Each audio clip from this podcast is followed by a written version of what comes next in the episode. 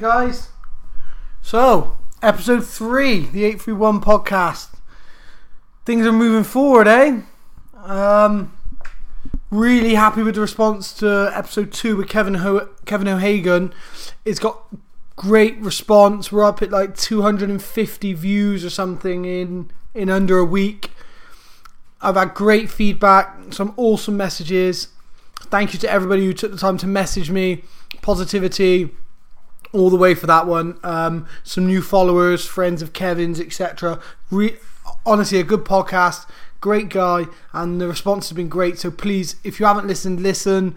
Uh, give Kevin a follow, and also go back and listen to the Sacha Dench one. That one really deserves everybody to listen. She's a, a great person who really did do something amazing and for an amazing reason. So yeah, go and have a listen to that one and we'll keep pushing forward. Um, as always, sponsor wise, Trojan Fitness, Trojan Nutrition, my long term sponsors. This is sponsored by them and will forever be sponsored by them. Um, hit them up, all your training needs in Bristol, all your nutritional needs in Bristol. Please hit those guys out. They're good long term friends of mine. So please um, hit them up. Yeah. Uh, le- episode three. Episode three is a bit different to the other two in that it's a long term friend of mine, one of my best friends, um, Nigel King. Nigel's a bird presenter, falconer, animal trainer. Um, he's been part of my MMA career. He's a really close friend, friend of my family. I'm a friend of his family. Great guy, very interesting. Honestly, like a, a really knowledgeable guy when it comes to to animals and in particular birds and birds of prey. Nigel's like super knowledgeable. This this podcast gives a small reflection of that, but we don't go too in depth into his knowledge. But you'll you'll get a taste for how knowledgeable the guy is in the realms of falconry, birds, birds of prey, sparrowhawks, etc. You'll you'll get a feel for that. It's very falconry heavy in the first quarter, maybe, of the podcast, um, which some of you are going to really enjoy, I know. But it is really falconry heavy for a little bit. Then we go into my career and some stuff about me, and we go into Nigel's personal life and what Nigel's doing now. We get into animal training. We cover MMA stuff. We just some general new stuff that's on at the moment. Just yeah, it gets into a really good podcast. Just Nigel's a, a great guy I can sit down with night after night and have two, three hour long conversations with. So it was a podcast. It was inevitable, and the first ever practice podcast I did was with Nige. So I've been looking forward to getting him on now that it's released. And I sat down, and it it was exactly as I expected it to be, you know. And I think you guys are gonna like it, and you'll see Nige a lot more as the podcasts progress because I'll be getting him back on as a guest, but also I'd like to have him on as like a third person with other guests because he's so diverse and he's fun and he's got stories to tell. So yeah, I think you'll enjoy this one. I certainly enjoyed it. Um, and yeah, have a listen. As always, feedback's very much wanted. Like always, looking for more suggestions on people to get his podcasts. Whether it's a musician that you know, a poet, a film star, just your mate who, who's had an interesting life, anything you can think of. If you think that they have a story to tell, and I have a platform to give that, a platform to give them the opportunity to tell their story, please hit me up and we will get them. We'll get we'll give them the platform, and I would love to meet them and listen to them. So yeah, if you listen to this, please share share the podcast, and hopefully other people will suggest guests as well. But I'd like to keep it going, and we're hitting like one a week at the minute, and I'd like to keep progressing with one a week for now. And uh, so yeah, guests as many guest suggestions as I can get, really. Um, in the meantime, really enjoyed this podcast. I hope you really enjoy it. I'm looking forward to hearing your feedback. Nigel's a great friend. Follow him, follow what he's doing, listen to the podcast. Hopefully you'll laugh and you know you'll learn something maybe. And yeah, episode three, Nigel King. Thanks very much, guys. I'll catch you on the next one.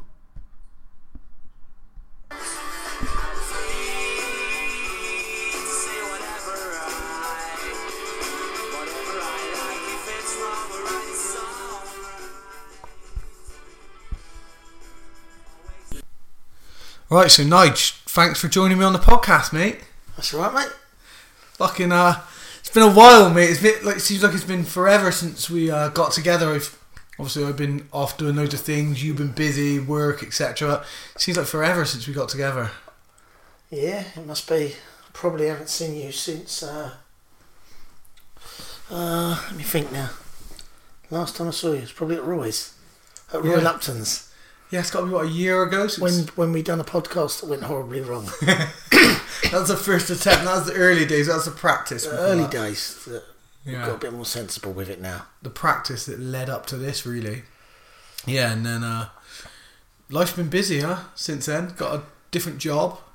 Yeah, yeah. Got myself a proper job, rather than one playing, playing, you know, making it all about myself. So yeah, Sounds horrible. it Sounds is. horrible, mate. No, it's good. I like it. Yeah, well, it's brought you down here, you know, so I'm more frequently down here now, so we'll get to see each other more, and And that'd be uh, good. And you'll probably be sick of me in a couple of weeks. I'm sick of you already. We just got here. so you've been uh, you've been doing the bird displays and uh, animal training, etc. for years, and like always on the scene doing education, like animal education, bird of prey education, and now you're into your new role.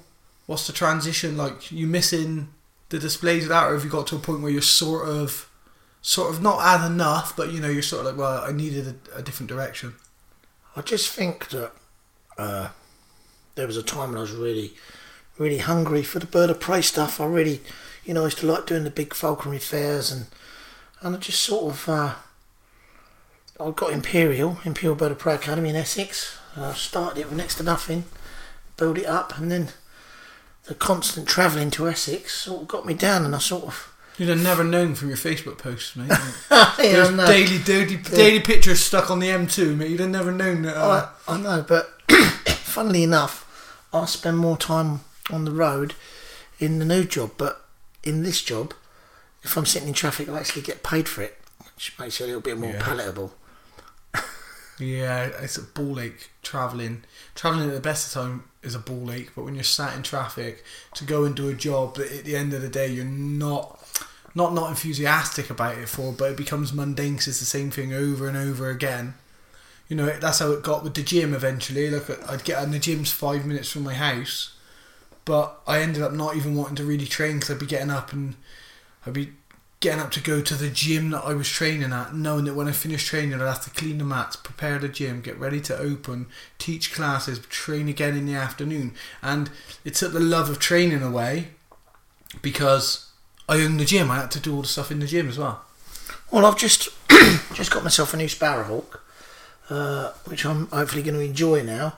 It's been, you know, a fair few years now. When I got Imperial, it sort of took away, it took away the falconry aspect of things for me because I was just doing demos and educational work, and I just wasn't really practicing any proper falconry. I was sort of, you know, just flying birds and educating people. It's it's not the same, and I sort of missed that. Uh, I missed those days, and hopefully they'll come back again now.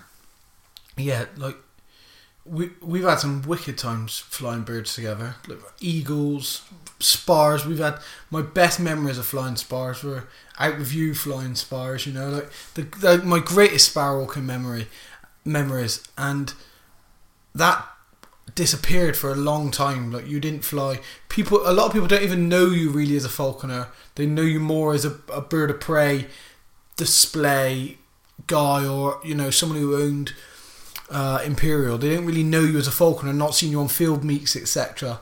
And uh, I think it's like it's a big part that was missing, like to just fly birds of prey instead of being a falconer. People don't, guys who are listening who don't know the difference, and they're not falconers. Like just because you own a bird of prey, you're not necessarily a falconer. And with your role, like what uh, the guys probably won't know what your role was. What were you doing at Imperial and not just at Imperial? Obviously, you've you've spoke at some of the biggest falconry shows across the UK. Just to give a, a sort of an outline of what your role was, what you were actually doing. Well, it's to educate the public. I mean, uh, I've done a lot of schools, universities, colleges, just uh, spreading the word really about what I love.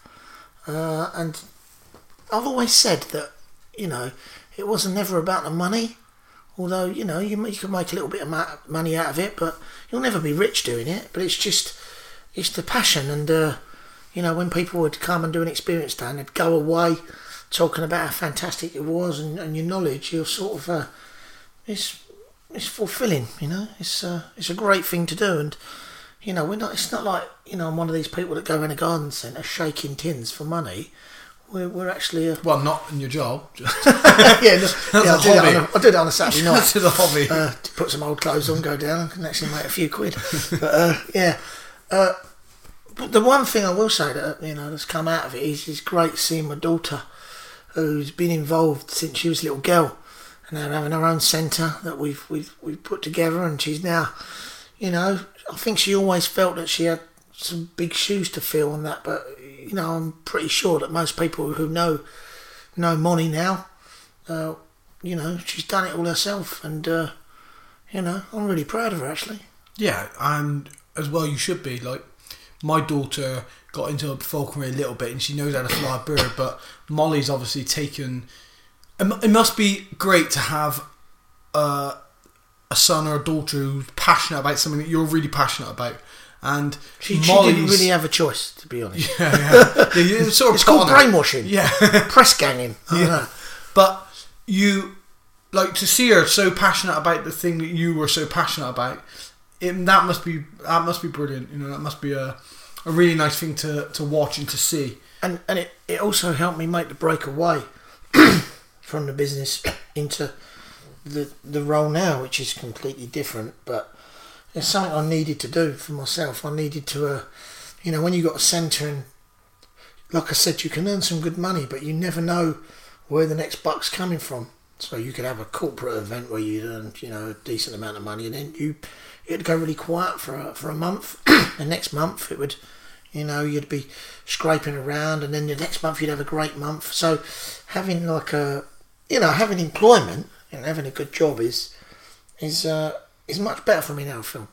Stress stress wise and stuff. I bet is I don't. Do you know what? Everyone says, oh, you know, some of the people that look at there's a lot of paperwork involved in this job now, and uh, people say, oh, you know, does that stress you out? Not at all. Uh, the the travelling doesn't stress me out now either. Uh, don't ask me why. It's just I suppose it's so much of a change, going down a different route that you know I'm just enjoying it. yeah, which is good. Like you're uh doing. You must have felt constrained. Do you know what I mean? Because doing the same talks over again and do- it must You've be obviously heard my talks Everyone's heard your talks. Yeah, I'm the guy who used to, used to have to practice your talks on me. Oh, I've got this new bird. I've got this. And I'd hear you at the talk. I'd know it before you even went to anywhere. I'd be sat, sat at Jemima's at the fair or whatever and listening to it. My lips would be saying the same things that everyone's hearing, you know? Um, but it must, like, it's constrain. It must be constraining, like, feeling when you're there doing the same thing over and over again. You're just so, and it's great the educational side of it and the promotion of falconry because I mean falconry is is like it's big now, but it's on his ass at the same time. I feel like you may not agree, but for me, uh, growing up and when I first got into falconry, it was nobody had birds of prey. There was like four people that I knew had birds of prey. So to get into falconry, I I sort of did a bit of an apprenticeship with a guy, a local guy called Alan Flowers, who looking back at now wasn't really a falconer. He had birds of prey though. Like great guy, knowledgeable, um, but n- not many people had birds of prey and the education side of it. Certainly, you never really saw people at massive fairs and that. Now you look at the trade ads, the free ads. There's guaranteed every week to be birds of prey for sale. Everyone's got a bird of prey. Every on folk on Facebook, all the groups are huge, and I just you know it's the the education side of it seems to be it's weird because the education side of it seems to be really good within the falconry community. So if you go to a falconry fair where you do a talk or Jemima does a talk, the educational talk is fantastic. But I wonder how many people actually hear that before getting a bird of prey, or how many people have got birds of prey and still have never been to any of those shows and heard that before. Well, I, the Facebook thing, is uh, something I look at, but I tend not to comment. I think the the internet has ruined it. Like you said, no one had a bird of prey when you first got one. The same with me. I mean, you used to have to travel 30 miles to meet another falconer. And, you know, I remember every Thursday running down to the shop to get the Cage and Aviary birds, and there was a little section in it, birds of prey for sale, and there'd be only half a dozen birds in Yeah. it. And you'd be like, wow, what's for sale this week? And now you can click on something like Bird Trader, and there's thousands of birds available, and there's, there's no there's no vetting of people anymore, and it's just it's a shame the way that it's gone, and you know, it's uh, sort of upsetting in a way because it used to be a unique a unique hobby, a unique pastime, and And I still like. I still think falconry is a unique pastime. Owning a bird of prey isn't, but I think falconry is still quite unique because owning a bird of prey doesn't make you a falconer or an or an ostringer. Like it, it just doesn't. Like so many people I've got a Harris hawk, but they're not falconers. They've got no connection to the heritage. They've got no understanding of quarry. They've got no field crafts out the window. It's I've got my bird and I go out hunting and I catch whatever gets up in front of me. All very well, but that's not falconry. Falconry is a a lineage. There's understanding the seasons of what to catch, what to fly, understanding how uh, how to put a cockbird up from a point to fly in the right direction to get the best flight, not just mug it. Like all those aspects.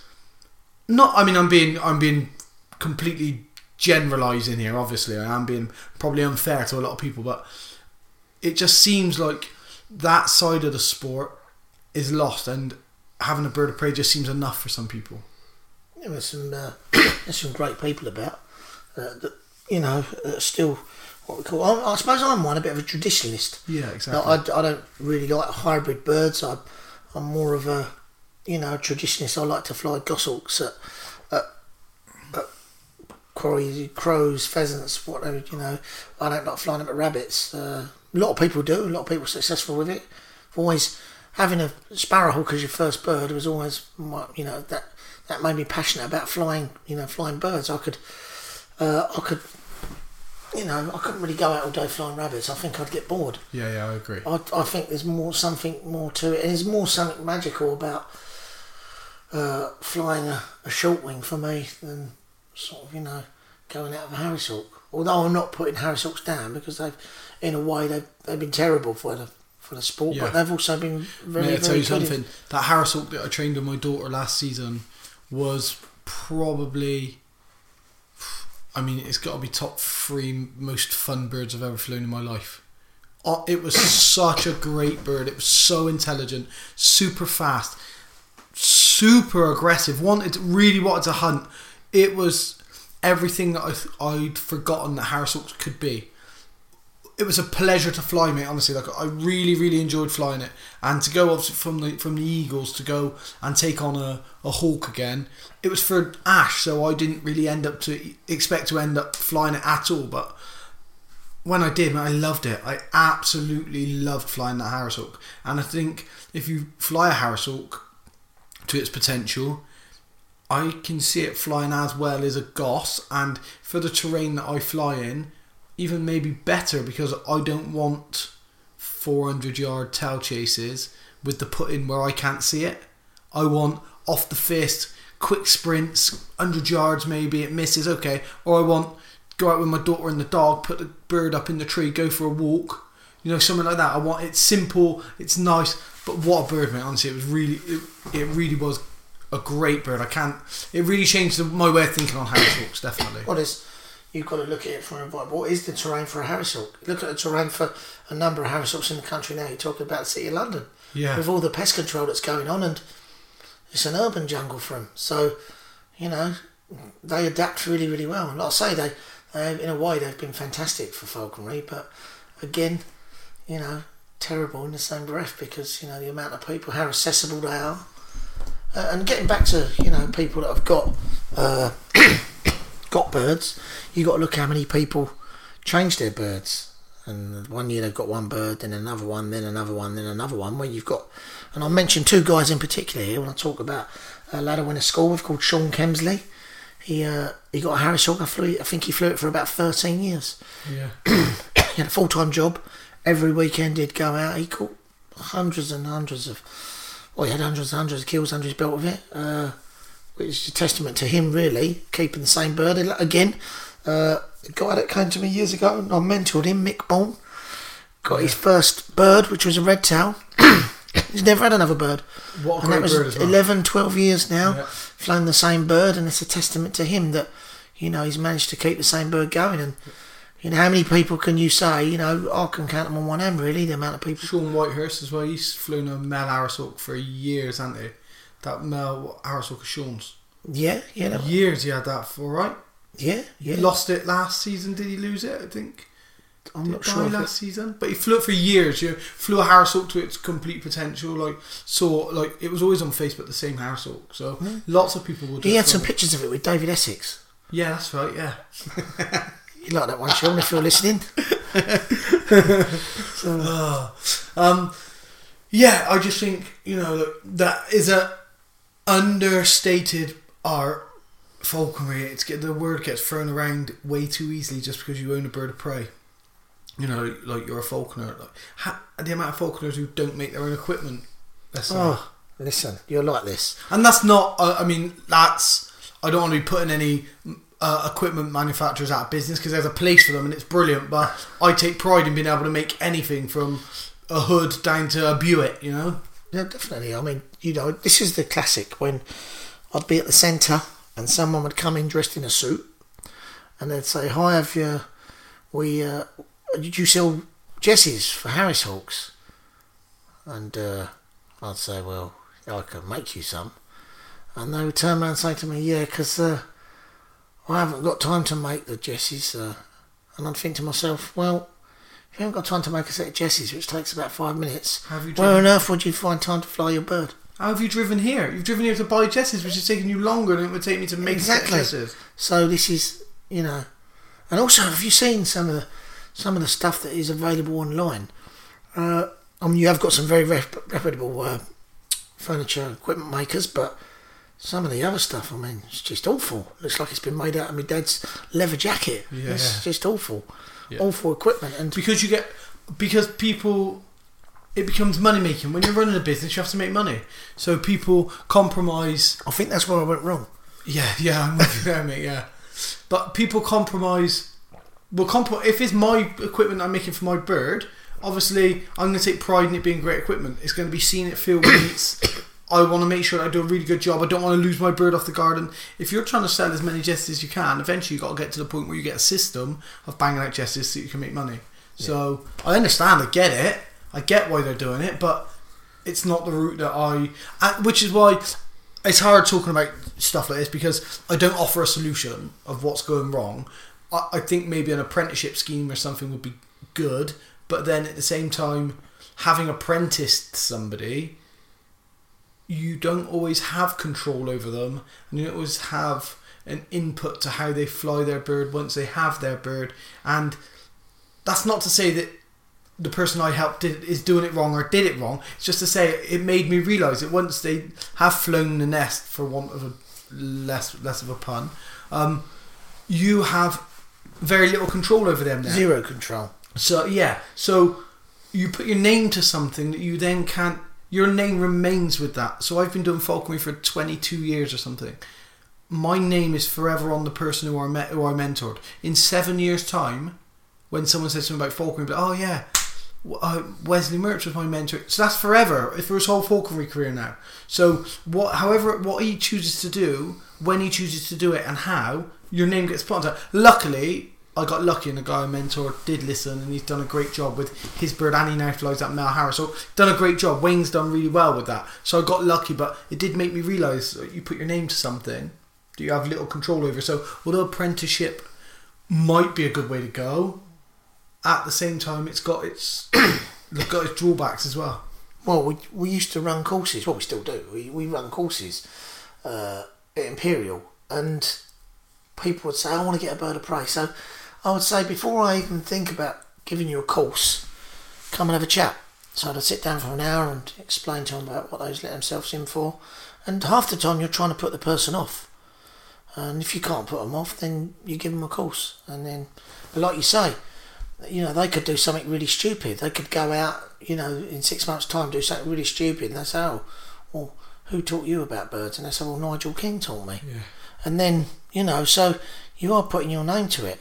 Yeah. And you know, another thing, you get people, you know, they come and do a course, they get a Harris Hawk, and then a year later they want to get another bird, and then they, you get a newbie come along and they want to get a bird, and then this person who's been doing it for a year starts giving them advice. Yeah. The blind leading the blind. The blind leading the blind because somebody listens to their mentor, they have a decent season, half decent season, they feel that they're in a position to give that advice when what you really have given them is you've shared some knowledge, but you've held loads back because you don't want to tell them loads of stuff because it's going to pollute what they're going to do with the bird. If you tell everybody lots of negatives, like if, if you're a professional fighter for me, and I tell you you're gonna get punched, you're gonna get kicked, it's gonna hurt, someone's gonna smash your face, you might turn and be like, "Phew, I don't really know about this. But if I tell you how not to get punched, how not to get kicked, how not to get hurt, and then slowly, as you train more, you realise getting punched, getting kicked, and getting hurt is part of fighting. You're accustomed to it. It's just part of it. The same with with flying the birds. If I tell you all the all the problems and how to deal with them, you're either going to create those problems because you expect that to be part of falconry, or it might put you off of doing it.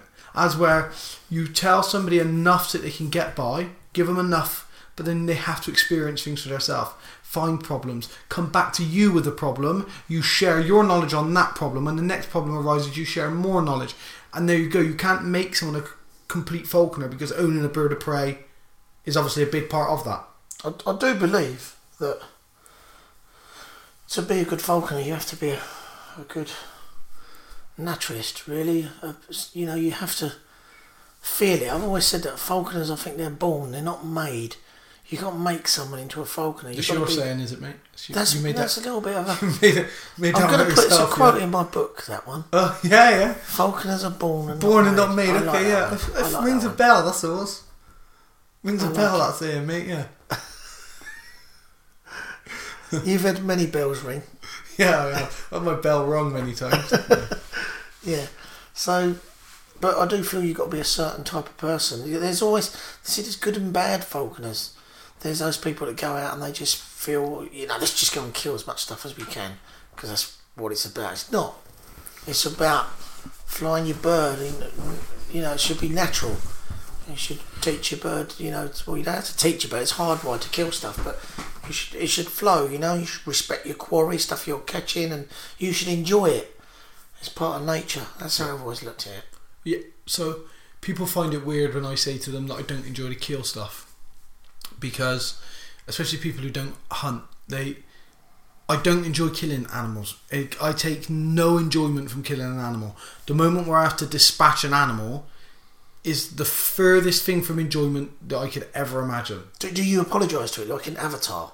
Yeah, yeah. I Just right? have a little. Fun. It's funny because I do in a way because it has a consequence for me when I'm bringing that animal home and I'm going to butcher it. Let's say if I catch a deer, I'm going to bring it home and butcher it. I'm thinking about that all the way home. I'm thinking about it when I butcher it. I'm thinking about what I've done. I'm not doing it whistling Dixie and not caring. Consequently, that plays on my mind. Not that, not so much I don't want to do it again, but I know what I've done. I I'm conscious of what I've done and what what's just happened, and I take zero pleasure, zero pleasure out of dispatching that animal and killing it. Like even when I'm putting out of his misery, taking an animal's life, it doesn't. I take no pleasure from it. Hunting an animal, I really take pleasure from. The when I'm out with me and my bird, and we're hunting, the weighing up the way that the wind direction is, thinking about where a hare, a deer, a fox might be, being stealthily, spotting something, spotting a hare on a seat, getting into a good position to get the slip. All of those things I love. Taking the hood off, and then the second that bird's out of my hand, knowing it's now out of my control, it's natural bird against look, prey species against predator species against prey species. Nat, that's natural. I have no control now. Those bits I love, like absolutely love. But when it comes to the actual kill, I have zero enjoyment. uh, zero enjoyment whatsoever. I think if there was a way to, if there was, if there were a wild remote controlled game, I would take as much pleasure hunting that. There, you know, there more or less is now with the road crows. yeah, the- but, but even the road crows being controlled. If I could go for a walk and there spontaneously would be a road crow, th- I would do that. That would interest me. It really would. But the amount of people that fly them without tracking on them and losing road crows in field, they could hybridise with the wild population. but I, yeah, like I I would do that. I would hunt that sort of quarry, even though it's because the kill. Okay, I butcher. If, if I catch a deer, I butcher a deer. And. If I catch a hare, it either gets fed to the animals, or I eat, or I eat the hare. We Nothing goes to waste. Hare pie or something. It doesn't go to waste unless you're killing a uh, species like a fox or something. Then which has to be elaborated. It's hunted with a bird of prey. It's not fox hunting with dogs and horses. It- usually, it's me out on my own. Sometimes I might have my dog who might go on point, but generally it's me out on my own. And there might be a fox in the middle of a rape field, or come out of a small copse in the middle of a field, and it's my bird one slip against the fox, the flights over in a couple. It's not the same as fox hunting. Um, yeah, if I'm hunting a another predator species like that that has no no predator and it's different. I don't use that for meat. It's just pest control then. But I don't take any enjoyment of killing even a pest species like that. It's simply the hunting I take enjoyment. And I've slipped on maybe 30 foxes in my career of flying golden eagles and I've caught two. So it's not like it's uh, an effective way of killing. The fox hunting Foxes. thing's always a, uh, you know, there's always a debate when it comes to foxes, and I actually quite, I quite like foxes, uh, but, uh, you know, they have to be controlled, don't they? It's people don't. Again, that's a whole, that's a whole debate on its own. Yeah. I, I actually shot one the other day, and but it was for a reason, and uh, obviously it, was, it had killed one of our birds, and it had to, you know, it was just it was just coming back and trying to predate on the birds, on, and uh, so I didn't get any pleasure from shooting it. I've got to say, when I I picked it up, I looked at it and realised what a fantastic looking animal it is. Yeah. And I was, it's funny because I picked one up the other day. I was driving down to Hastings for my job at two o'clock in the morning. And I saw a, a cub in the road that had been clipped, and I, I, I got out of the van and picked it up, put it in the van, and we took it to a wildlife centre. So it's, you know, it, the amount of pigeons that you know, the pigeons that over the years that you know have been shot, and and one day I was driving along the road and I saw one in the road, a wood pigeon. It was injured. I was with Molly. And we picked it up and we kept that thing for three months. We thought it was going to die. Had some skin off the top of its head and it couldn't fly. And we nursed it back to health and, and actually released it. Which is, and I don't know why, because when I think about it, the amount of pigeons that, you know I've had and shot and fed to the ferrets and that sort of thing, but that one bird, just for some reason, we took it in and it, you know, we just I remember when I was younger and I had an air rifle. Me and my brother were out on a roof, on the shed roof, just shooting, trying to shoot birds, and I'd never shot a bird before. And I took a shot, and it was honestly, mate, I was like fucking Chris Kyle. I was like a proper sniper. I was the, this shot, like Bizarrely in the wind, like the enemy at the gates. Hon- mate, uh, it's- honestly, it was the shot. that- It's, I think now it's still on record. It's the best air rifle shot ever. Oh. It's just, it was amazing. but I shot a dove in the wing. And In the I wing? was- Well, it weren't that good a shot, I was it? You meant to hit him in the head. I was like, I was like twelve or thirteen or something. I was young, and uh, it spiraled down.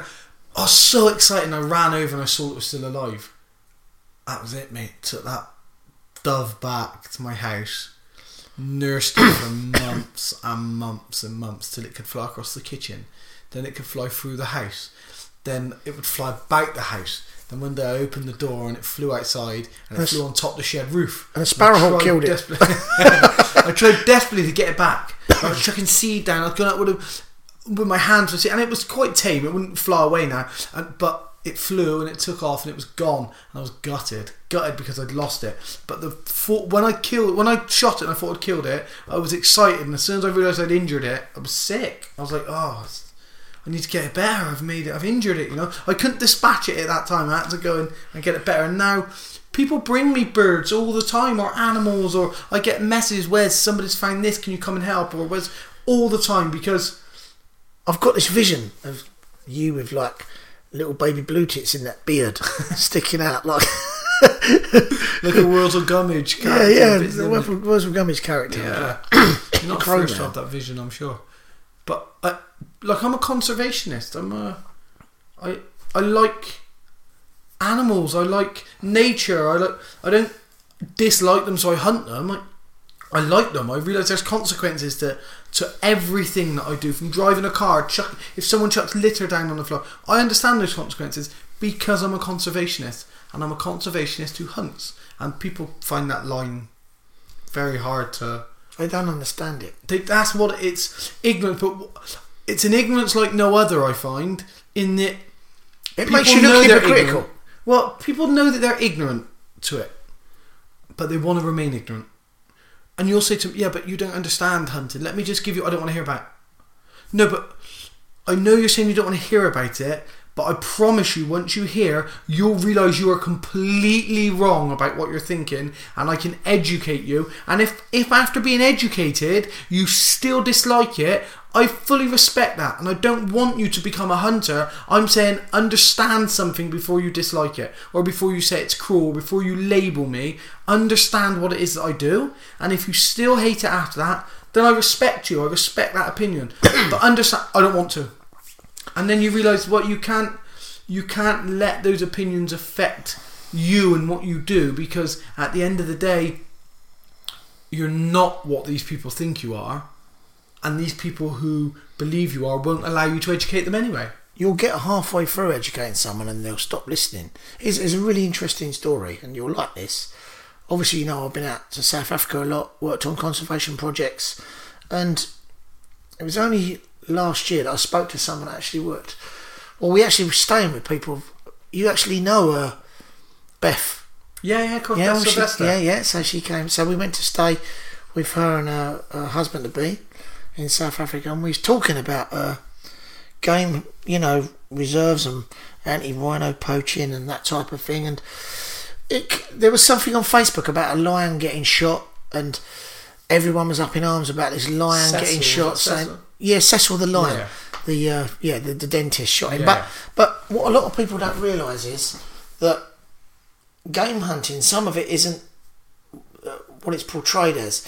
I mean, a lot of people don't know how much money it costs to run a reserve. Yeah. So, for instance, uh, there was a lion, and I don't know if you, well, you you know, but a lot of people don't know that when a lion is ousted from its pride as the alpha male, it's it, it's on its own, and it was challenged. There was a particular lion was challenged by a youngster and it was ousted and it got bitten in the leg, so it was having a job to walk. Uh, obviously, it never hunted because the lionesses are the ones that do the hunting. So it went off on its own. It was walking around the reserve, limping, getting thinner and thinner, slowly starving to death. So people in the reserve had to make a decision on what was going to happen to that lion. Now in South Africa, there are no sanctuaries, but li- lions are not. They're two a penny. People don't want lions. You can't give a lion away. So the lion's limping around, getting thinner and thinner. A decision has to be made, and that decision is to to cull the lion to shoot him. So you know he's not suffering anymore. Now, ask yourself a question. It costs a lot of money to run a reserve for the security for the rhinos and that type of thing. You know, people cost money, security guards, and you say to yourself, well, do I go out as a marksman, you know, I'm rifle trained and shoot that lion? Or do I put it up for offer to a game hunter who's also a very good shot? So, and he'll pay you thirty to forty thousand pounds to shoot that lion. yeah So, you ask yourself the question: What do you do? What would you do? for it's no, isn't it's a no-brainer for me. The Look, £40,000 Yeah, it's no-brainer Goes for me. towards goes towards security for the rest of the animals in the reserve. Yeah, yeah. That's what keeps the rest of the animals That's safe. what, but people don't Yeah. understand that. No, they just see the lion getting shot and they're like, "Oh, that's cruel. That's wicked. He's paid money. Yeah, he's paid money. Okay, he's paid money. That's his Yeah. prerogative. What he wants to do. The However, thi- but the money- only thing for me, and this does bother me, not bother me like it bothers other people. It does bother me, and I don't like it. I don't enjoy. Why fucking post and put it on Facebook with you posing with the lion? I get it. That's I. I completely agree. You're a big big game hunter. It's not my thing. I wouldn't go and shoot the lion because I don't care if I had a million pound. There's better things I'd spend forty grand on. But you've done that.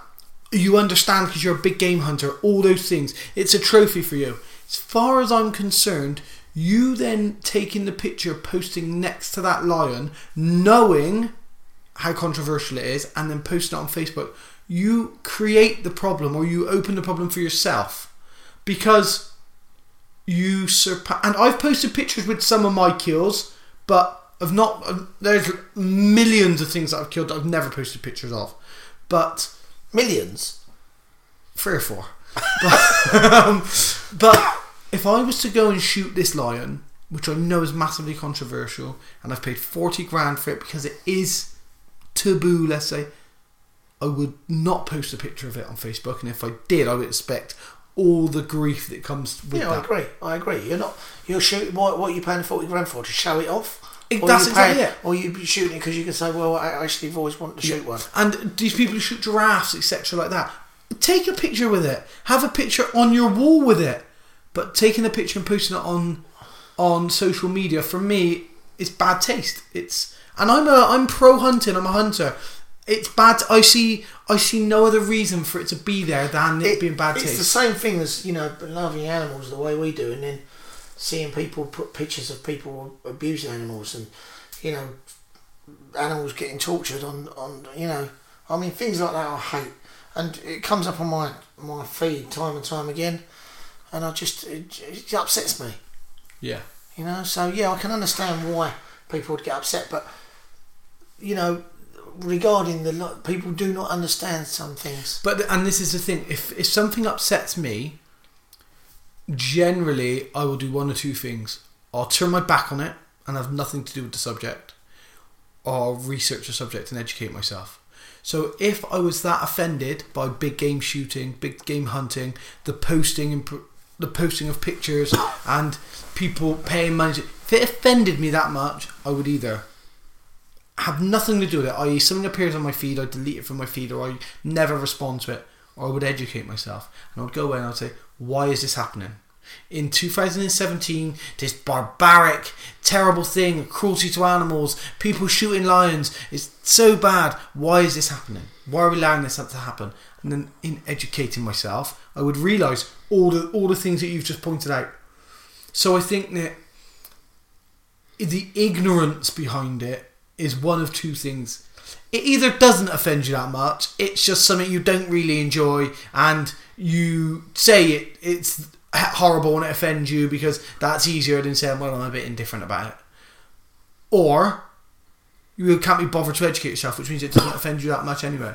So I think if you're gonna criticize these people, you have to understand them. It's not right to criticize somebody who you don't understand. I don't. I, for me personally, that's my point of view. I'm not saying it's the right point of view, but for me, if I'm gonna call you names and throw your name up in slanderous comments and like there were people people ruined this dentist's business, his livelihood on him. I mean, the guy sounds like a dick from what I've read about him anyway.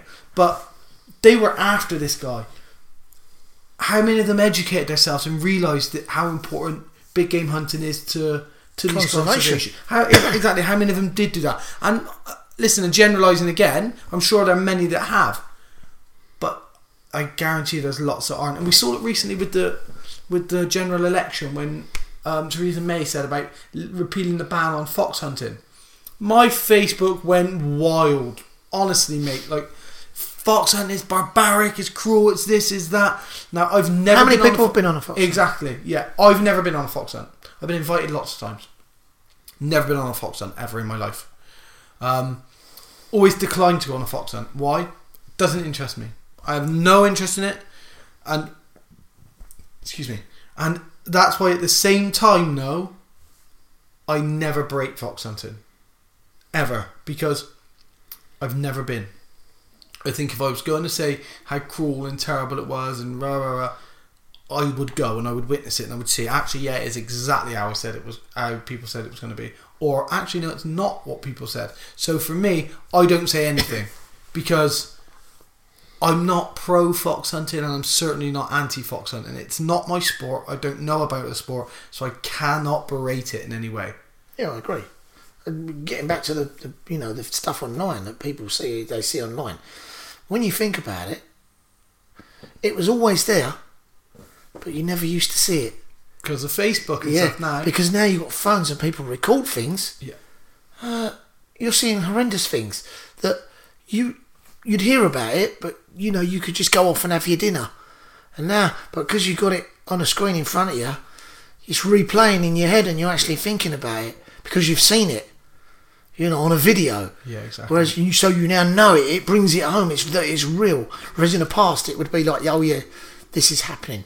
yeah. But when you see it in your own eyes, it imprints on you. You know, exactly it imprints so then you have that vi- that image with you and people who people will say yeah i do know what i'm talking about like okay so what do you know well that cecil thing I'm, not- yeah no I, I get okay so you, you understand about cecil yeah well it's I'm like, no you're an expert in one thing the cecil the lion incident you're an expert in that now i get that you know more about the cecil the lion incident than i do i'll admit that to you what do you know about big game hunting well, it's all the same. Boom, your argument's washed, it's gone. Yeah. What you've done is you've seen one thing that offended you, and you made the effort to go and educate yourself on that one thing that offended you, not the subject as a whole. It's like watching one MMA fight and being an expert on MMA. Like watching Conor McGregor knock out Jose Aldo in 13 seconds and then telling me about Jose Aldo's career. Based on that, what happened? You couldn't. You wouldn't be able to scratch the surface. You wouldn't know anything about Jose Aldo based on the 13 seconds he had with Conor McGregor. I don't think he knew much about it, really. To be honest with you. But that's what it's that for me is exactly what it's like. How are you basing your whole opinion? Because you're now an expert on that one subject. You're not. You're that. You're an expert on Cecil The Lion. internet makes people experts. Yeah. It's like, do you remember it?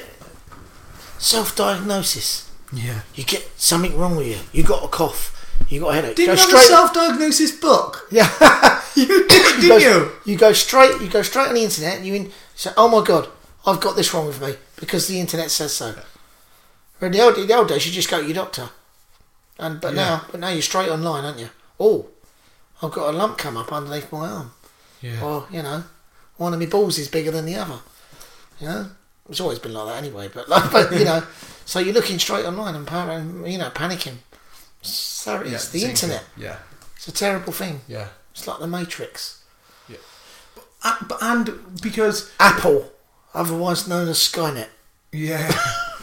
what you, but what you've done there is you pointed out something that's really because the internet is not only doing exactly what the example that you said, and it's people are getting all their information from there, and then they're becoming experts. What people are doing as well from the internet is they're detaching themselves from what's happening physically as well as mentally because they're not out in the big wide world seeing it happen anymore. No. So these people are reading about it online and making a judgment, and then studying it online and becoming an expert. They're not living their lives outside of it anymore. So they're becoming detached physically and mentally from the subject.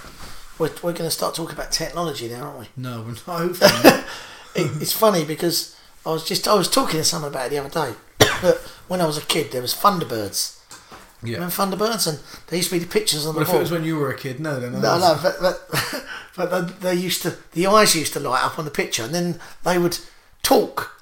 They would talk, you know, through the picture. I used to think when I was a kid, I used to think, oh, imagine if that could happen. And look at it now, it does. FaceTime, you can just get on your phone and just talk to someone wherever you are in the world. You can just talk to them. Yeah, it's a like it's a technology is obviously amazing, and I'm, you know how much I use Facebook, Instagram. You're never off it, mate. Yeah, like, I love it, and I love it, and honestly, like I can't stand Facebook a lot of times. In I fact, Facebook you debate- introduced me to Facebook years ago, Yeah, and yeah, it messed my life up a bit. yeah, it did. Only in that you were a complete knob on there, and you lost most of your friends. I didn't have any friends to lose, so like, But I, like I love it, and I have debates on it I never want to have, and they start, and I'm, and I feel obliged to respond, and I never want to. I honestly, I hate it since I posted it, but and I feel obliged. So I end up in three day arguments on there on Facebook and Instagram. I I post lots on Instagram. I'm recording this podcast. I get to record this podcast with you. Boom! I'll put it out there. People will listen to it. And that's how I listen to podcasts. well, they'll probably So get about five minutes into it and then decide they don't want to listen yeah, to yeah. it. Can't understand a word of what you're saying, which I'm not. Which the Irish bloke from the Ultimate Fighter, Wesley Merrick. they well they, yeah so i love technology and i'm very pro technology i absolutely but at the same time i go out for walks with my dog every day i'm out in the countryside i take my daughter out fishing.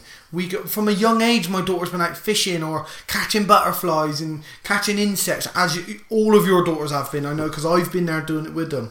So for me i i can differentiate and i see both sides of it. There's lots of people don't like my, my nephews and stuff, mate. I was going fishing the other month, and I said to Martina's kids, I was like, "Oh, who wants to help me get some worms?" I wasn't using worms the next day, but I just wanted to give them. Some, yeah, yeah. Well, how do we get worms? So we started lifting all the logs up, and I scraped them back. And I was like, "Archie, grab that one." He's like, "Oh," and I was like, "Grab it." He grabbed all of this worm. It's massive. He's like, "Oh, I got it." Chucked in the pot, and he started grabbing. Where's I found one? I got a worm. I got a worm. And then Sienna was young, like we're talking like a year or so ago. Sienna's like four. She wouldn't touch it. She's like. Archie was touching. She said, I want to touch it. And she touched it with her finger. By the end of the day, she's holding it in her hand and off looking for worms. This makes three hours just going out finding worms. Loved it. In their back garden, they absolutely loved it. Because there is an inane, like, something within us that that's what we've done for millennia. That's what we've hunted, we've gathered, we've found stuff, we've explored, we've that's within us. So technology can make you see what a worm is and you understand about it, but when you're going out and catching worms, it don't bring that excitement and the feeling of it on your hand, the fear, the you know. And I think, although I'm very pro technology, I, yeah, it just it can detach you. You have to know how to manage it. You've brought something new to the art of worm catching. Yeah. Did you know that if you, I used to catch them by putting down a black bag, put water on the ground, put a black bag down, and it brings them to the surface. Did you know that?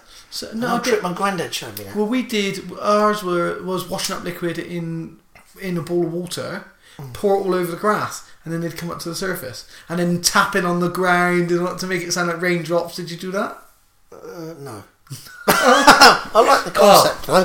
I was actually I was at the Kent show yesterday, and I actually sat down and uh, listened to this guy, and he's uh, it, it said he was dressed up as like one of the Wurzels, like one of the guys who lives down this area, really up down Bristol. Uh, I've got to put that little gag in there, but he uh, And it went down but he like all the rest of he was he was called the grass shark hunter. Do you know what a grass shark is? No. It's a mole. It's what they call moles. Oh, do they? grass sharks. Never and uh. Grass yeah, shark. grass sharks. And uh, it was really interesting listening to how moles, uh, how they move around. And you know, people say, "Oh, no, I've got loads of moles in my garden." You're not. You got one mole, and that it's it comes through the breeding season when they're moving around. But it's really really interesting.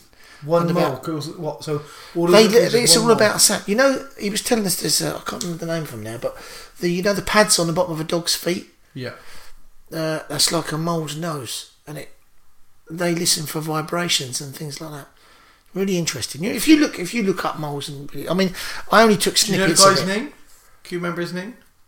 No, But you could, we could probably find him. I'm gonna, I'm gonna find his name now. I'm gonna find this guy whilst we're talking. grass shark, the grass shark hunter.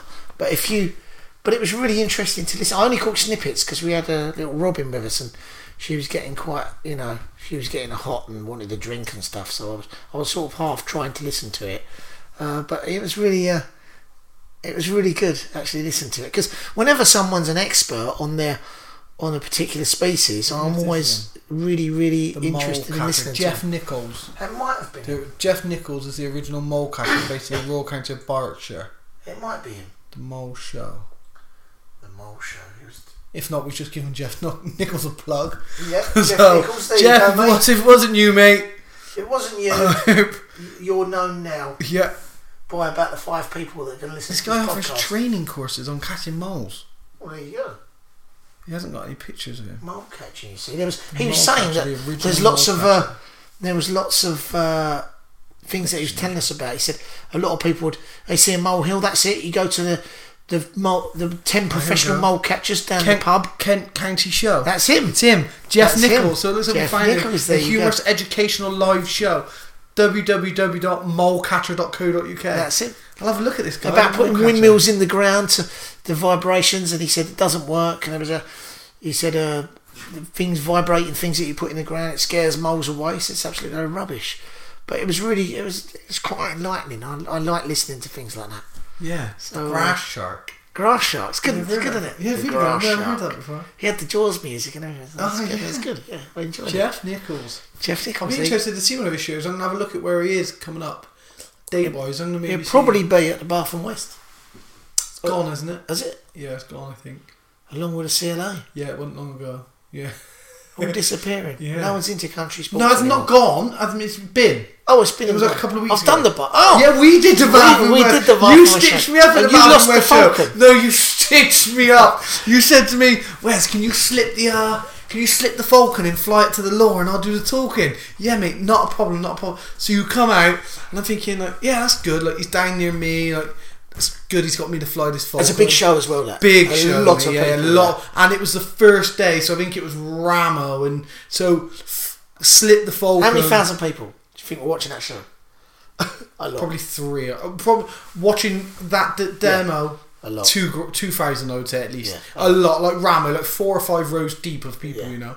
And uh, We're building the scene here. You do realise that? yeah, It's, it's a good story. It's, yeah, well, not really. So then I slit this Falcon. So you're like, yeah, it starts to range out now, and you'll see it's going out looking for lift, and it'll come back over. So I'm stood there, I got the lure out, and I start swinging it, and the bird circles once and goes off again. We're letting it go out. And it goes, yeah, so this is Wes's bird. This is the bird that Wes has trained, and he's flying today. And as soon as you said that, I thought, you stitched me up here. Saying right, because it's not my bird. I've not ever seen. I've never flown this bird before. And uh, next minute, the bird's gone out of sight. And you're like, yeah, she does this. She specs out. She'll go off in a minute. She'll come back over and we'll keep talking. And you look at me, and by the look on your face, I could tell like she's not coming back. This bird. It wasn't actually my bird. No, No, it wasn't. It wasn't my bird. That's for sure. and it I'll wasn't my bird. It belonged to someone else. I won't mention any names. but Yeah, it belonged so to then someone else. I think I know it was. Yeah, so Yeah. then uh, we get. I think we do get the vulture out and do some vulture stuff and do uh, the Caracara maybe. yeah, we, we rescued the show. Yeah, yeah, we The did. actual Yeah, show. finished the show and then shut the show and then we went off looking, That's right. tracking this uh, falcon down. And where did we find the falcon, mate? the falcon was on a dead sheep in some farm, like miles away. It was full of dead animals. full of dead animals, dead sheep. I think there's a dead pig. Or There was a dead pig because you was, said there's a dead pig there. Yeah, it was just laying pig there rotting. mate, that was what. It was in some old farmhouse, wasn't it? Yeah, it was. Yeah, Yeah, it down was round that way. miles Like a couple of miles away from where we Yeah, sit the falcon. and it was on a sheep. That's Yeah. right. It caught a sheep. That's what a lot of antis would like you to think yeah, yeah, that they kill sheep. yeah. Just to note, peregrines do not kill sheep. No, There you go. Not any peregrine you've trained anyway. but yeah, that that day, mate, that that was a good show. It was. I A, like the Bath and West show. It's one of my favourites. Like the um, well, you probably went growing up. You went there, like I went to the the Kent show when I was first place I ever saw the bird of prey. Baphomet show. It was Pete the Butcher. I don't know his last name, but uh, there was at the top Pete shop. the butcher. Yeah, Sounds like a some serial guy. killer. There's a mafia guy, mate. You don't like to talk about it. Oh no, Peter Butcher was. You know those top shops where we went up earlier. yeah, There used the to be a butcher shop. shop. The kebab shop. yeah, there used to be a butcher shop up there, and Pete the butcher. Upstairs, there used to be a butcher No, shop. up, uh, just up at the Oh, shop. right. So Pete had a butcher shop up there, and he had birds like owls and stuff mainly. And he had a Harris Hawk. And one year he was there with Alan Flowers, the guy who taught me how to fly birds of prey. And my mum knew Pete because he's a butcher, so she went over. I've got a picture. I could go and grab your picture now. It's in the kitchen of me holding or me with a Harris Hawk for the first ever time. I can show you a picture of me and Ash holding. I'm going to show it. Keep talking. Roundabouts, and I'm going to find this picture. So he's going to go and find this picture now of him when he first held a Harris Hawk, uh, which is, in all fairness, was probably about two years ago. Oh, that's my first ever bird. That's my first Oh, the photo bird. album's coming out. That's my first ever bird. But I'm going to try and find you the one of the. Photo albums, they're a thing of the past, aren't they? Photo albums. You never used to. Uh, everyone used to go around someone's house, always get the photo albums out. But now you've got it all on your phone, so there's no need to have a photo album anymore. It's a thing of the past. It's all on Facebook. I'm thinking about that. I'm ranting to myself here, by the way. Thinking about that. Imagine if Facebook ever went down and you didn't back all your photos up. Imagine all the memories you'd lose. But photo albums, they're there, aren't they? Forever. My mum's probably got about a hundred photo albums that are in her loft, and uh, now and again she'll get them out. I remember there's one that she gave me. Uh, it was actually my dad's photo album, and uh, it's all the pictures of him when he was a young man, uh, and he was he's been playing the drums since he's about nine. So uh, there's all pictures of him growing up. He was nine, playing in bands and doing things. Here he comes. He- I He's don't know coming if you back. can find the picture. This was the day. So this is the day. This is at the Bath and West show. Here we go. That's me and me and Ash on a merry-go-round. It's me and me and Ash in front of a massive. Is that a Bristol City shirt? Yeah, Is it? yeah, Bristol really City. old city shirt that mate. That's me and Ash in front of some ma- machinery. That's a combine harvester, Wes, and uh, there's lots of them down here. That looks like a And brand new. That looks like a brand new combine harvester. Did they give you the key? Yeah, because I have forty acres. Yeah, twenty-three. Um, Right. So that's my first ever bird.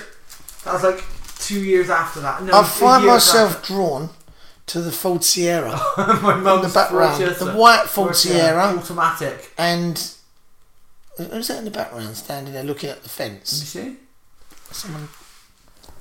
Dave Cole.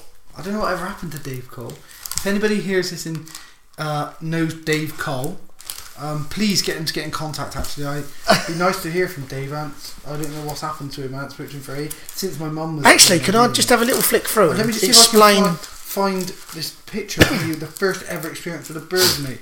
So here's the killer, gruesome, twosome hunters, mate. Look at that. Me and Ash. You've got ripped jeans, a Harris Hawk. There's a caravan in the garden. That, I lived in that. That's after our house burned down. Martina set fire to the house by accident, and Well, I could believe that after that turkey she cooked that time that she just Yeah, it looked like something from a World War Yeah, II chips, documentary. and she burnt the house down with chips. Ashley's pointing their rifle at your head. Yeah, It looks like one of those old break barrel air it was a rifles. great barrel. Yeah, With, he's got a pair of tracksuit bottoms on, and it's a shame that the people listening to that can't actually see this picture. maybe I'll put the pictures on Facebook when I put you the, could uh, actually use up. that picture as a, in the podcast, like when you. Yeah, but then you won't be in it. Yeah, well, that's true. So I'll put maybe I'll link the pictures into the description on Facebook. I'd, like, I'd really like the full. Can't Sierra. believe the one's not there. The first ever experience. the though. Ford Sierra. It's I out there like. somewhere because these I like- pictures were with it, but I like the Ford Yeah. And uh, going through there, there's uh, some old pictures of There you go. Look at that one. I like that. So explain to us what's going on there in that oh, picture. this mate, that's my first ever bird, Yeah. and that's my niece. She wanted like obviously a picture with the bird, so she's like three there, and that's me with my first ever Harris Hawk. Alright. Zorro. Zorro. My mate's Did female he have the killed mark it. of the Z? My mate's female. No, leave the killed mark it. of the Z. So. Yeah. We were out hunting, flying them in a cast, had done for three seasons, and one day, boom, out the blue. Yeah. It's uh, they're good when you. I've got some really old pictures. Uh, some of them on Facebook page. Some of them are actually just etched in slate, right? It's not. Jordan Cave walls. some of them. yeah, the the old days. Reminiscing. Yeah. Old Sparrowhawk pictures. Yeah, we've somewhat digressed, I'd say. I think. Uh, Yeah, lots happened. In Yeah. The, in the, in the, you know, the last, the last ten years have been interesting for me. With, uh, like going back to the falconry side of things and the centre. So we sort of really digressed, didn't we? We're on to Yeah, big game hunting and that type of thing. The days of the centre and you know what I do now and it's uh, is so different. You know, I'm out on the road every day. But it's better, right? Look, and so it's allowed you to get back to football and stuff. and- Yeah, another thing, uh, something that was that uh, you know was really important to me growing up uh, was going to football and playing football. I was really played football for years and years. I, I was quite a decent footballer at one stage, and people listening to this uh, might not agree with me. Might kick you up in the air a few times. You don't agree with that, but uh, yeah, I love football. I love West Ham, and it's great that also uh, you know there's Molly, and there's I've got two other people forget. I've got two other daughters. I've got Ruby, who's uh, a great artist, uh, wildlife artist. like mate, like Ruby's wildlife art. Honestly, probably my favorite wildlife artist because she does a lot of pencil and pen work, and that's what like sketch stuff is my favorite kind of art.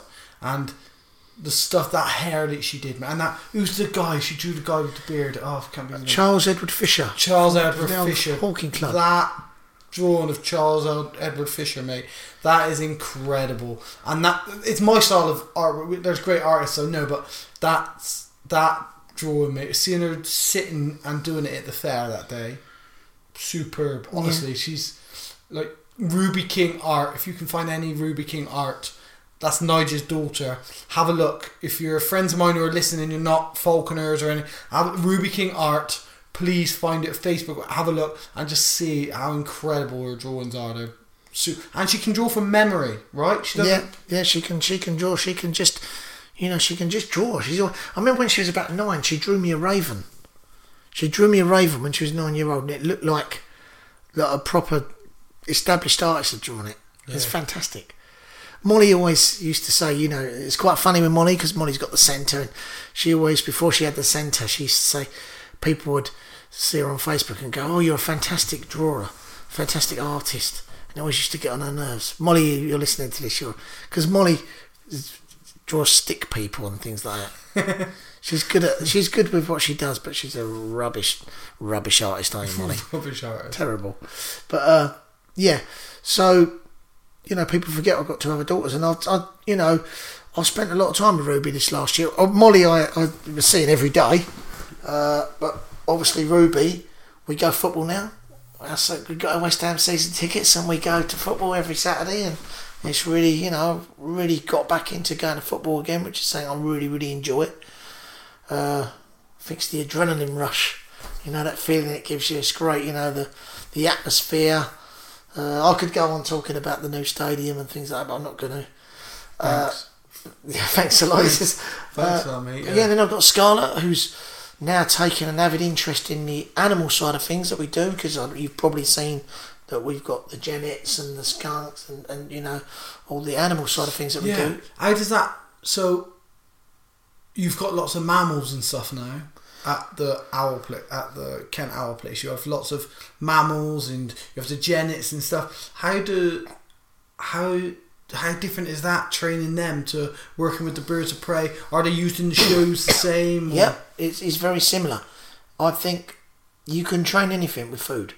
Yeah.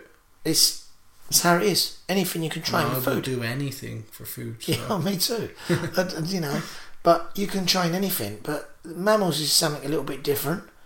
Uh, but I've really, you know, in the last year or so, I've become really interested in the, you know, different species of mammal you can train, and you know, obviously my time at London Zoo.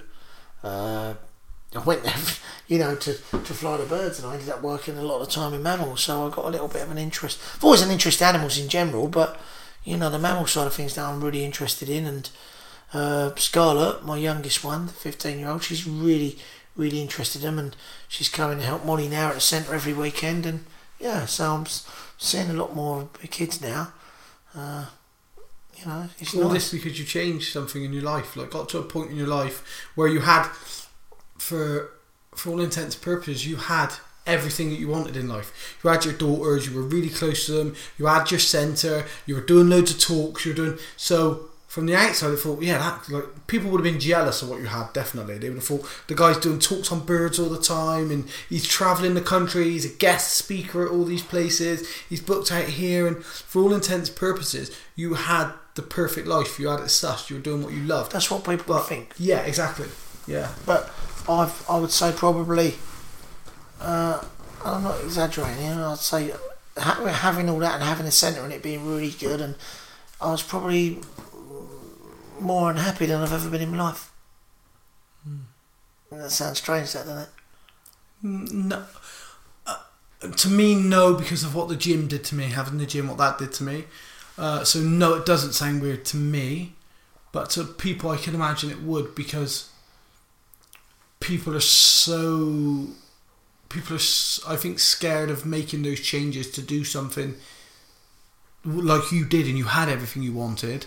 So, people might think, like, people might not understand because they they think, "Well, well, you- you're crazy. I'd love to be in that position," but they don't realise what that what being in that position does. Then Well- having everything that you think you want. You know? I recently put a well, not recently, about it must be coming up for a year ago, six months ago. I put a post on Facebook, and everyone's like, "Whoa!" messaging me, "Are you all right?" And uh, it was just the fact that I was so unhappy with what I was, you know, with how my life was going.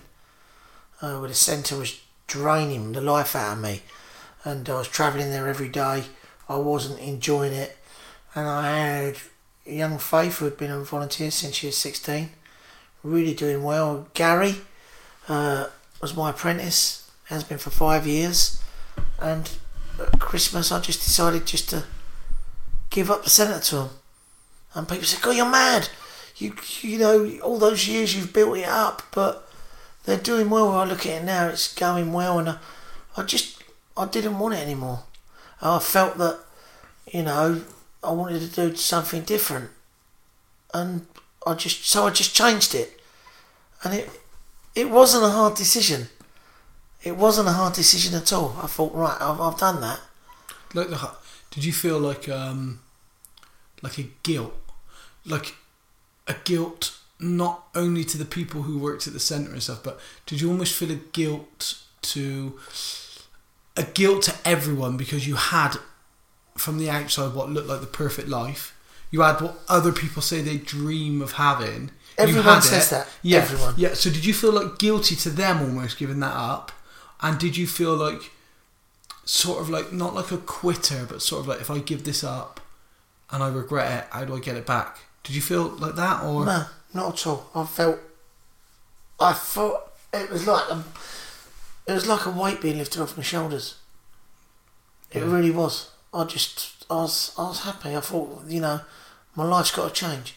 Do you know what? Sometimes I looked at my health and the way I was and the stress that came with that, and I thought, you know, I don't, I want to spend time, you know, having a good time, enjoying my life, and And not like- being a slave Yeah. to, to that place. I mean, you were big, like you were big at one point as well, weight wise, and then you lost loads of weight, mate. You like, you went ridiculously slim, didn't you? Like, and I know you you hid it in that you were saying you were dieting and you were training hard and stuff, but you lost too much weight for what it was you were trying to achieve. Stress. I was training hard uh, as well. No, yeah, you were. Yeah, I agree. But stress and that must have played a part on the amount of weight massively, you lost. massively. Yeah. Yeah. massively. It's like uh, you know, it's something just had to change because you know, and it, it's not. You know, I look at Imperial now, and if you go there, they're doing a great job, and they're taking it forward in another way. Yeah, and it looks good. The place is good. They're making money, which is what I wanted. You know, this white, this white, I gave it away, Wes. Yeah. I, got- I got offered money for it. People offered to buy it. People, I gave it away. Yeah. and you know, and people were like, wow, why? And there was always, it was funny because I think people thought it was some sort of ulterior motive. Why is he giving it away? There must be a reason. Is there something hidden in the background? No, there wasn't. It's just I didn't want to do that anymore. And I looked at, you know, when I started with Molly building the Kent Owl Academy, it was, you know, I looked at her and how passionate she was, and it really meant something to her to have, you know, the business and carry on doing it. But she's in her own right. I said, do it for yourself, you know, make it yours. And now when I look at, but Molly's actually getting recognised now as someone who's an expert in her field. Yeah, which she is. Uh, like legitimately, she's not like riding your coattails in any way. She legitimately is that. I think She people can- are starting to see that now, Yeah, and and that's a good that's a good thing. And me, I'm just, do you know what? I can quite happily, you know, sometimes when I go down the centre and I'm, I'm you know, I mooch around the centre, I'm just like, do you know what I mean? But I, I like the fact that people don't know who I am. The public come in and they, and I just, I'm a normal person, sort of walking around. You know, I like that. And I, you know, some people think, oh, you know, don't you? No, I've, I've, you know, although I go out and you know I do shows and, and you know people come up and say, oh, you know your shows. Are... I don't hog the limelight. I'm not that sort of person. It's not like you know, I, I'm actually, you know, I'm quite humble when it comes to it. You know, when people come and talk to me at the fairs and they go, oh, you know, I didn't think you'd talk to me. I'm Yeah. like, why? Why wouldn't I talk to you? No, I'm just a Yeah. normal bloke, you know, and it, that was always, a, you know, it's funny. People are worried that you're going to judge them if they come up to you because, you know, they've only had a bird for like six months. I've never been like that. yeah. Fi- no, you've never been like that. And I met you. How we met was at Terry's, and you came up and. I'd never met you before. Jack the lad, we had a laugh for like five, ten minutes and and that was it. And uh, you've always been you are humble you are of that nature, and I think what it what it is is like myself with maybe doing these podcasts and uh, doing the commentating lately, and even at fight shows, and people have come up and ask for pictures. Like the other night, like four or five people asked for a picture of me after doing with me after doing the commentating. Did they want to put the people- pictures in the freak show? Yeah. So no, people were like, some people, are, oh, I'm friends with you on Facebook, and I was like, oh, great, like brilliant. And I started talking about bird. Just went. Some people will see that and they will be like, oh, he thinks he's. You know, look at him doing that. Oh, he thinks he's this, or he thinks people will want to listen to him on his podcast. He thinks, and like I, I don't, I don't for a moment think anyone's going to tune into my podcast. We'd spoke about the podcast for a long time, hadn't we? Yeah, for I mean, I've been planning this for like two years and I hadn't done it. I'm a terrible procrastinator, I'll admit, but I hadn't done it, and maybe part of that was because of what people might say. But I, I don't. People will say those things, and I know people say, "Oh, he's doing a podcast. Yeah, what's he think people's going to listen?" Or, "Oh, he's trying to do this. He's trying," and you can uh, you can uh, you can think about those things, and you can allow that to stop you from doing them. Or like how I met you or how I've seen you act is that you can worry about people's jealousy. And the only people who would be like oh Nigel King oh yeah he's not going to talk to anyone or oh yeah Nigel he's doing this and he's doing that. Oh yeah he does his talk shows and he does the people I'm not going to say jealous because that's a, like a, a shit word to describe. It's not jealousy. It's not admiration. It's just I don't know what the motivation is or what a word would be for that motivation for them to be like that. You have genuine people who want to see you doing good and they, they know, and no matter how inf- how positive and influential your talks are, there are the people who are going to slate you for those things. And when you do the Falconry Fair, that was, I think, that when you do the Falconry Fair, you're you're actually in the firing line, aren't you? Because everyone's a critic. Yeah, so I did it with the when it, when that Ukifa th- thing was running. With the Eagles. Nobody wanted to do the Eagle talk. Yeah. So I was like, I'll do an Eagle talk. And everyone's like, yeah? You'll do it? I was like, yeah. They're like, you'll put yourself out to all the critics. I was like, fuck them. Like, fuck them. I can't. you got to do this. If you're going to care about people's positive input, if, if when people say to you, you've done really well there, mate, you care about that, you have to care about the negativity. You have to. Because they're the same thing. Someone's positive reaction to something you do is exactly the same as someone's negative reaction to something you do. It's an opinion. It's an opinion and a perception. So eventually you get to a point where you have to say, I don't give a fuck about your negativity. As long as you know, as long as you're you're doing something out of positivity, Oh, oh. as long as you're not, as long as you're not you know, hurting someone, disparaging people, if long as you're not doing anything to to hurt the sport, or you're not, you know, you're not being rude or cruel, so you're not doing any of those things, you got to say fuck your negativity, but you have to be able to say fuck your positivity at the same time. Embrace it all, but don't take your positivity and think, yeah, I'm doing something really good. It's got to be the same thing. They've got you know, to I mean something it. or mean I liken it to when when people are, are negative. I always liken it to when. Do you know when you know you're driving along the road, and you see someone in a Lamborghini, and they're in front of you, and you go, "Look at that prick." Why do you say that? Yeah. no, you don't know who the guy is. He, could be the He might actually be the nicest bloke. He could be the valet driving the fucking thing Yeah, from exactly. the car wash back to its owner who's a prick, but you've seen in the Lamborghini. That's people- that's- It's a that's great analogy. Yeah, Yes, it's a great analogy. that's what it because people. Why do they do that? Yeah. And it's not jealousy, let's say. Because jealousy is a, a, a shit word to throw about. But So it's not necessarily jealousy. But you have no.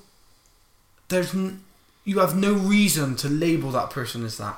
You've made an assumption that because he drives the car, a nice flash car it costs him lots of money, you've made the assumption. Look at that. Look, you have no reason for it. And it's the same with anything that you anything that you do make you with your with your bird talks or me with my fighting that I've done in the now the commentating which I'm hoping to do more of etc. Is that the road you want to go down in the commentating? I don't know. I don't know because I've not admitted that fighting's over for me. Definitely are, not. I We, we want was fight. talking earlier, and I forgot that you was thirty-four. Yeah, but I don't. You got to remember, I've never been knocked out, never been dropped, not broke bones, but bad ligament damage in my feet. But that's okay. And the only thing, the only thing that worries me about fighting is that you will get knocked out. is brain stuff, yeah, like getting knocked out, etc. Um, because, I mean, I, I mean, I've been in this game a long time. I saw Mark Smith. You beat Mark Smith Sammy at Cage Rage, yeah, yeah, right? Yeah.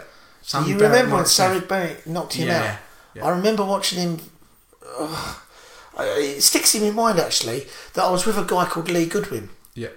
Uh, and we were sitting watching that fight right cage side, and I remember he got hit, and I remember watching him convulsing and foaming at the mouth, and his eyes rolled back, and I thought, God, I mean, and I remember Lee Goodwin turning around and saying to me, "That's why I don't get in there for three hundred quid." Yeah. And you do have to. I mean, the thing for Wasn't me, though, someone mate- killed the other day as someone who was Yeah, a, a guy in Ireland. There was a guy in Ireland died. Had- oh no, you're No. about, um. the the fight? He's an Oh, ex you ex UFC guy. That was in a boxing match. I've seen, a I've boxing seen a video of him He got dying. killed. Can't think of his name. I've got Tim Boetsch in my head, and it's not. Obviously, it's not Tim. Um, uh, the name will come to me in a minute. Have you seen the video of it?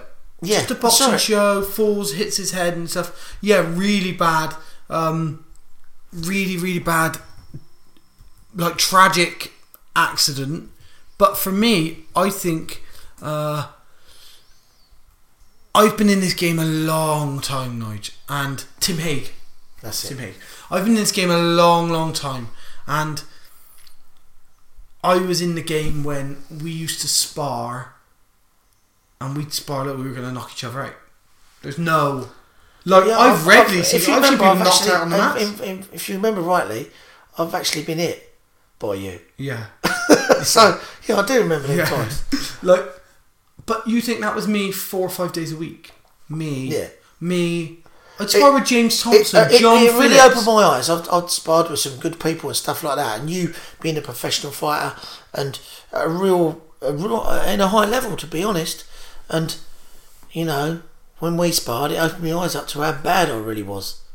Do, do you know what I mean? Yeah, yeah. I, I was, you know, in the, st- you know, having can a tear up with someone in the, and- yeah. and then you know, I had to fight with someone in the street. But it opened my eyes up to like, hang on a minute, I'm, I'm left behind here. Yeah, Do you know what I mean? Obviously, being older as well, and like, but just just opened my eyes up to. it's one of those. Like, and it must have opened your eyes up. Do you remember when you got? I don't want to bring your defeats up. No, bring like them that, up. Definitely, but that's a Do you remember when you went to of Dominican Republic? Uh, yeah, was it you yeah. Uh, Tim Radcliffe. Tim Radcliffe. Now we all thought to ourselves, yeah, there's a, there's a, you know, this is a fair chance for you to. But did you think you fighting him? Fucking hell, this guy's good. No. You didn't? No, no. There's only I fought one person in my whole career. I felt like if I fought fought them ten times, they'd probably beat me seven. Only one person in my life I fought with that, Junior Ursenshaw. That was it because I couldn't live with him on the floor. Back then, I couldn't live with him on the floor. When I roll with Pedro Bassa, I feel like I can't get him off me. Like I, I feel like he's always a step ahead. He's always just waiting whether to sub me or not. He's and it's exactly how I felt when Junior Sunshine was on me. Like fuck, all I'm doing here is, is holding Surviving. inevitable. It's yeah. waiting for it. Yeah, exactly. That's the only person. Now, my career. You can look at my record and you can judge my career on that. But I've I've Like trained for with, DJs, that's what I'm saying. yeah, I've trained with and sparred some of the best fighters in the world. But anyone best UK domestic, like Tim Tim Newman, Paul Reed, Nad Narimani, Ronnie Mann, John Phillips, um, Lou Long, these are top guys. I've sparred them all the time. They know my ability. They know where I'm at. It's not for me to justify my ability anyway. I've trained at Black House with 15 UFC and World Series of Fighting guys on the mat. Sparred with them, all of them. I've trained American top team. I could reel off lists of gyms throughout America and California that I've trained. I know where my level is. And then I get in the cage and Tim Radcliffe. I fought Tim Radcliffe. I'll beat Tim Radcliffe seven times out of ten if I fought him. I know I would. I know I will. If I fight how I train a lot of the time, I will beat him. Andrew Fisher. I lost to Andrew Fisher. Andrew Fisher's a very good fighter. It's not I'm not taking anything away from Tim Radcliffe or Andrew Fisher. Andrew Fisher's a great fighter and I had a good fight with him. But I lost that fight more than he beat me. Because when I'm I I'm moving around, and I never felt like I was awake. I'm throwing shots, and I'm moving around with Andrew Fisher. And I, in my head, I'm saying to myself, "What's going on? Wake up a little bit here. Come on, let's get like." And he's not hitting me with anything, and I'm throwing shots, and we're having a couple of exchanges, and I'm getting hit, he's getting hit, and but it never got going. I'm like, what the fuck's going on? End of the first, and Paul Reed's like, good round. You've got to just up the pace now, up the work rate. I came back out in the second, and we got to the floor, and I'll never forget it.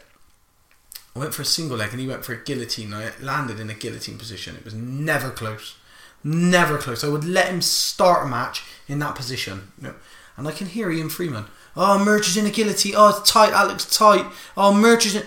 And I'm let down, and I'm thinking, what the fuck is he on about? He's not. He's never guillotining me from here.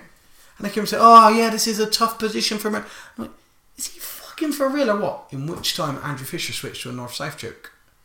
When he switched to a north south choke, I didn't notice until it's, and I was like, fuck, it's north south. Went to defend. Never been tapped in a north south choke in my life. Sub people with it all the time. I've never been sub it. And he got me in the north south choke and he finished me.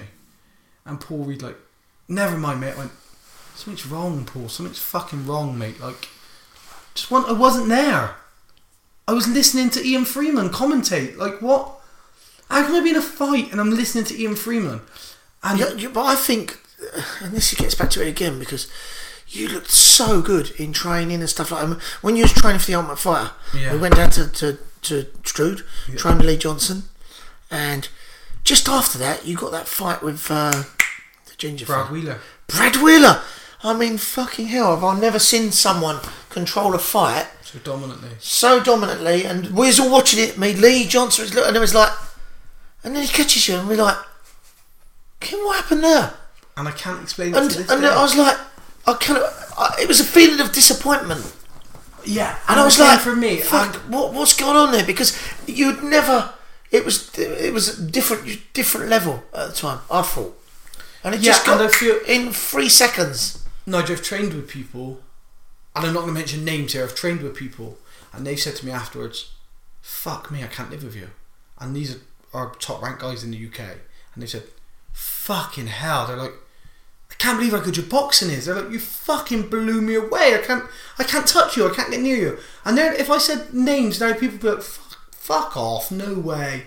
And they're saying pro boxers. I spar pro boxers all the time now. You know the people I spar with. In Bristol, I spar pro boxers on a regular, and they're like, "Fucking hell, mate, your boxing's good." But I've boxed for years, you know. And then I'll go and I'll roll. In America, I've walked into gyms in America when I was traveling in America. Just tip up in gyms. A guy called Marcelo Mo- Marcelo Motta, Mota Motta, Marcelo Motta in um, in Denver. Uh, no, not in Colorado. In Colorado Springs. Uh, great gym. His gym's fuck a brilliant gym. And I went to train there, and he came in. So introduced myself. My name's Wesley Merch. I'm a MMA fighter from UK. I'm just looking for somewhere to do some no gi. Yeah, yeah, come in. It's twenty five pound drop, twenty five dollar drop in fee.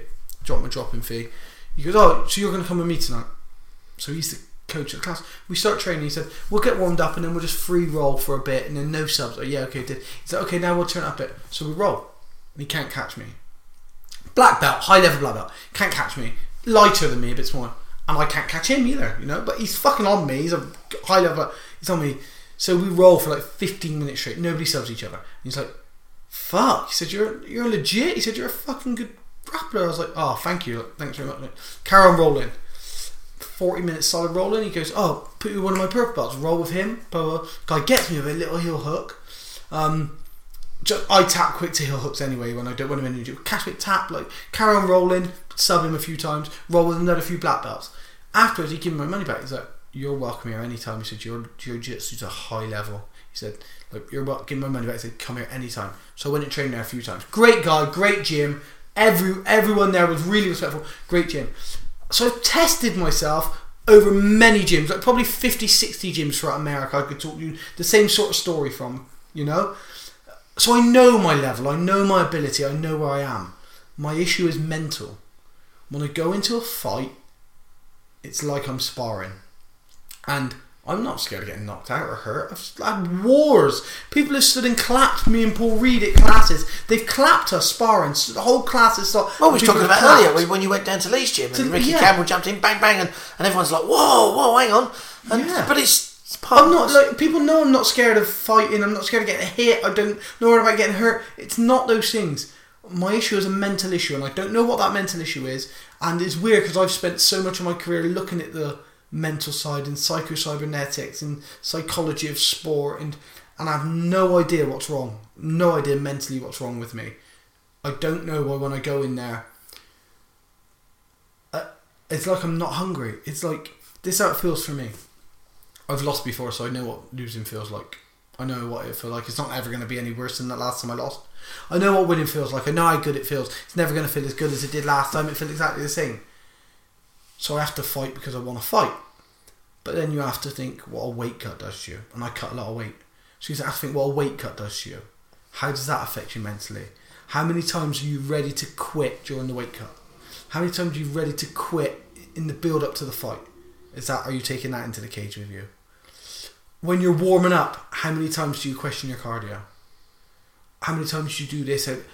Do, does all that play? I don't know. I'm only somebody. I don't know if that's what it is.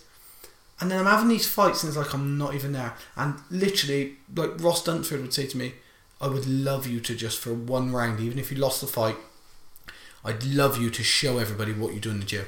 So I'd love that. He said for people to see who you are in the gym, and maybe like maybe that's it. Like Mike Swick gets labelled the same, like like meant to be brilliant in the gym and then doesn't perform in the cage and stuff. You know, lots of uh, top UFC guys get the same thing, and, that's what it is for me. And I'll fight any man on this planet in an MMA fight at any time, but I have to say to myself now. I'm one fight away from getting knocked out always because you could get knocked out in any fight. I'm 34 and I'm getting paid shit. Horse shit. Do you know what I mean? Like, it's not money so that if I did get knocked out and I had a bit of brain damage, I'm screwed. If I break my hand, Nigel, I've got a business to run, I've got birds to fly, I want to go paragliding all the time. If I break my hand, it's massively consequential. Not a, a, grand isn't going to cover it. It's hugely consequential for me. So I have to think about all these things. Having said that, I talk like somebody who doesn't want to fight. I can't wait to fight again. I'm really excited about fighting again. My neck's still not good enough yet to get through a training camp. I would fight tomorrow, but I can't get through a training camp yet on my neck. So when that's better, I'm 100% going to fight again. But my motivations for fighting are maybe different. Which will probably make me more dangerous. Let's What say. about another boxing match? Yeah, yeah. I, I'm gonna box. I'm gonna have K1 fights probably, but they're not MMA. Did you enjoy the boxing? I do. I love boxing. When you boxed, do you had a couple of boxing bouts. Yeah, but I want to box high level guys. Really, I spar pro level guys, and you have these white collar guys. And the last guy caught me clean, wobbled me like he- like Kane, ready to fight, hit hard, like a good box. But the boxing went out the window when he started getting tired. And I, I'd rather we box for three rounds and I get a decision than me stopping him. You know, like let's have some good boxing if we're gonna box. But it's not MMA. I'm an MMA fighter. MMA's like, I've been doing this since before it was MMA. So, here's the question. You know what's coming, didn't you? No, McGregor, Mayweather. And mate, I hope Mayweather wins. I'm not. a- I'm not a Mayweather fan, but that's not a way for you to go out on your legacy, losing against a guy who's not a boxer.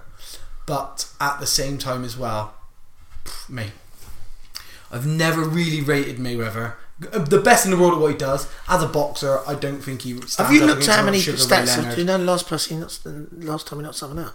Oh, you- mate, years. He done it hard because of his hands. Oh, apart from, uh, what's the name we hit after the, the hit when the ref can't think his name. He, sucker, Ortiz. he sucker punched him. Yeah. So, but and even then he didn't bingo him. Um, but for me, I think what what really showed me how good he was, Mayweather, was Canelo, because Mayweather's at the end of his career.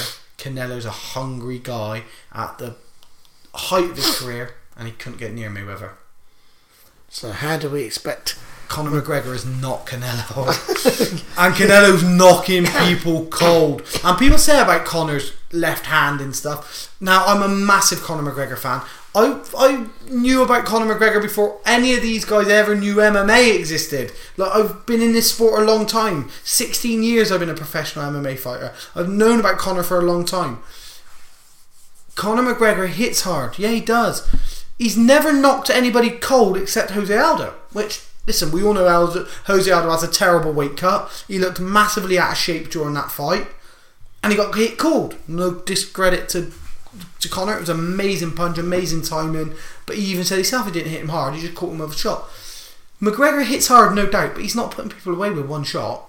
So he's not a massive threat, and he's certainly not in 12 ounce gloves. What it's going to come down to is will he catch Mayweather, and will it be enough to put Mayweather off his game? And if it is, is it enough for him to land two or three of those nice shots? I can't see it. I won't be putting my money on McGregor winning that fight, No, definitely. I mean, and I think that it will. I don't want boxing to be rubbished by some sort of McGregor carnival.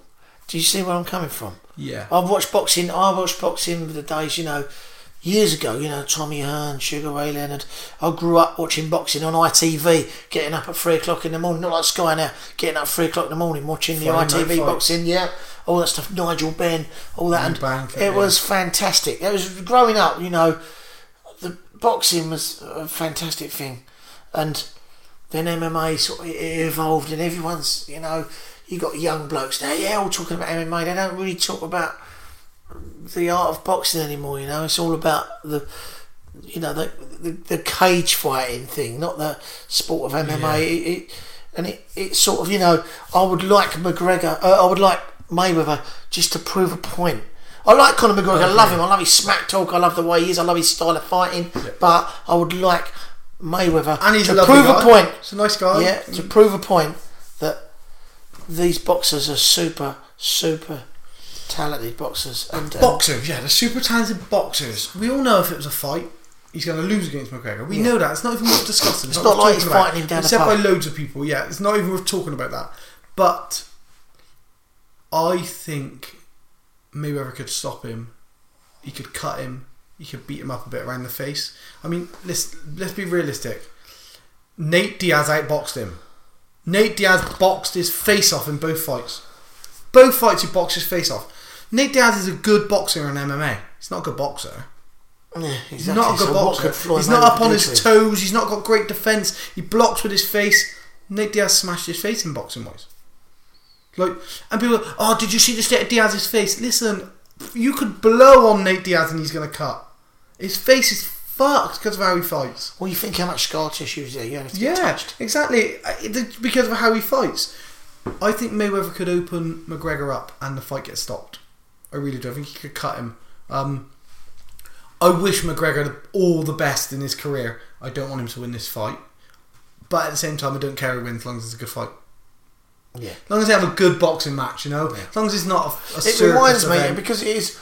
You know, we all sort of half wanted to see it, but now it's on. I'm like, do I really want it to happen? It's like, it reminds me of this.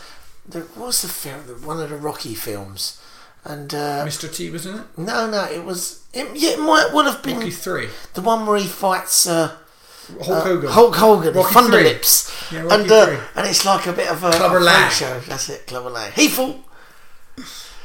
Yeah, so it's uh, yeah, the the whole Thunder Lips was the box, the Yeah. wrestling champion, and he fights the boxer. And it sort of reminds me a little bit of that, you know, Yeah. a bit of a freak show type thing. It's not Which it is. It is two show. different things, you know. Yeah, it is a freak show, but at the same time, fuck yeah, I'm watching it. I'll stay up to watch it. It's that. a fight. I can't wait. At the Yeah, end of the because I love day, we're looking at it like, Yeah, yeah, I love to watch gonna- fighting, gonna and I love to watch Conor McGregor fight. And I like. I don't. I'm not a massive Mayweather fan, but hey, like. I, I love Conor McGregor as a fighter, as a promoter, as a sportsman. Like so, yeah. And I don't think Conor McGregor won't train. He'll train his ass off for it, which I respect. Like, I just think I've always so I don't drink. I haven't drank for 16 years. Well, in 16 years, let's say in 16 years, I've probably had 30 alcoholic drinks. Well, you when we went to UFC Dublin, we drank Guinness. Do you remember? Half a Guinness each. We had Guinness. That's. Um, and, But and you drank at my wedding, I think. no, I didn't. You I didn't- I didn't Are drink sure your you didn't have mate, a sneaky glass of wine. No, I didn't. Maybe at the party back in Kent. we won't, we won't mention that. Um, no, I drank my brother's wedding. But yeah, the reason I didn't yeah, because you is went out and I remember you said that you went on holiday. Yeah, and got I drank, pissed. I drank a few. Like, I've probably No, been you said drunk. you got. You literally Yeah. said you got pissed off. I've probably been drunk four times, like pissed four times in sixteen years. But I probably drank thirty drinks in those in that time. Um, and the reason I stopped is because I didn't want to tell people I was a professional athlete and then be seen at the pub with a beer in my hand. That always Like Paul for me- Merson. Like like anyone who does it. Like, and I'm not saying they shouldn't. I'm saying I don't want to. I don't want to tell someone and then be like, I go to him, oh, he's a fucking professional athlete. Look at him, pissed up. I that would, oh, I You can still be myself. That would be in my head forever. Do you know what I mean? Like, no matter how good I am, the fact that people have said that about me, I wouldn't sleep at night. So I stopped because of that level of professional. I, what I like about Mayweather is his level of professionalism. He goes to the best guys, tries something different, trains his ass off, works, moves over to Vegas. Yeah, part of that's part of being Flash, but he works his ass off. Makes 145, although he's massive and is a terrible weight cut. Makes it bang, not 146, bang 145. There, I'm championship weight. I respect that. I respect who he is as an athlete. Well, because you've been there, you've had to make that cut, Yeah. and you've had to. I remember living at my house, Yeah. uh, grumpiness, like you can't believe because of lack of food, and Yeah. you know, it's not cut. nice. Weight cuts are like you know they're dangerous. As detrimental as getting knocked out, I think. Yeah, and you know I believe that. it's dangerous. Yeah. You know, you, I honestly believe that. we could we could do a whole detrimental as being podcast on just weight cutting. Yeah, yeah. It's dreadful, Yeah, definitely. but you know, and it's how, but it's you know, uh, T Bell. Do you remember him? Yeah. You- I remember looking and uh, I said, "This is right. Okay, this is a fight in the lightweight division." And then he walks out to the centre of the cage, and you look at the guy, and you're like, "This bloke's bigger than me." He was massive. And you're like, "He's a lightweight, Yeah. Enormous." Massive. Yeah, it's Who must half kill you? To be honest with you, the worst part of the sport. Hon- Honestly, that's the only part that would ever that ever make. So people say to me, "Oh, you didn't, f- you haven't fought for it. You didn't fight often. You didn't fight often enough."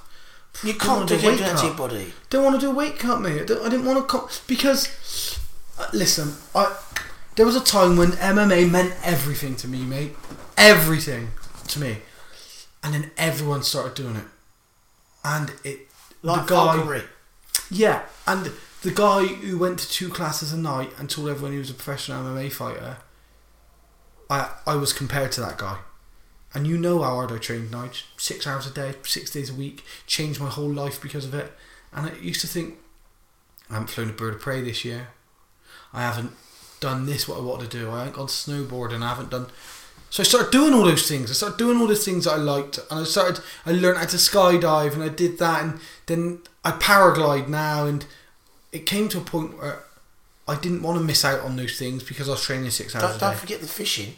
You're fishing, it's the same, mate. Yeah, no, fishing's exactly the same. That's one of those things. And it came to a point where I didn't want to miss out on them. So instead of missing out on them, I tried to do them alongside MMA. So then I was spreading myself so thin that it all, it all, I lost on all of it, on all counts. You know, I- mean, I've never gone into a fight not knowing that I'm the fittest guy in there. Paul Reed would never let me do that. In a million years, Paul Reed would never let me step in a cage not knowing that I'm the fittest guy there. No way. Like he wouldn't have. And in the same way, I wouldn't have for him. When I've cornered him, I would never have let him do that. You don't. There's not an Olympians fighter who's not known for their cardio. We're all Olympians MMA guys don't gas. That's not what we do. And so I knew I'd be the fittest guy, but yeah, I, I would go paragliding when it's nice days rather than going training. And I would go, you know, yeah, but I can justify because it, it's rained for the last three weeks and I had a chance to go fly. Conor McGregor's not going para- paragliding. Conor McGregor's going training. And when it's a nice day and he can go out and do something he really enjoys, Conor McGregor goes training. And that's the difference. That's the difference. These guys are hungry for it. They want it and they want nothing else. As when I'm a bit, I'm not an MMA fighter. I'm not a falconer. I'm not a paraglider. I'm me and I do all those things. And you can't live in this sport, I don't think, nowadays, without being an MMA fighter. That's what you have to be. And the sad thing is, you know, that what's he going to do when he can't fight anymore? I know he's going to have millions of pounds, but It'd be over soon for him. So I what does he do after then? Yeah, you could have the money, but but you've, No. you've spent your whole life. But he'll find something because he's beat all the top guys. So he's completed it. It's like having your new game on your PS4 or whatever, you complete it. Well, oh well, you might as well give up playing PlayStation. No, you get a new game because you've completed that one. He's completed UFC. Do, do you know what I mean? He's like, Yeah. what does he do? He goes and keeps defending his belt till he loses, or does he walk away?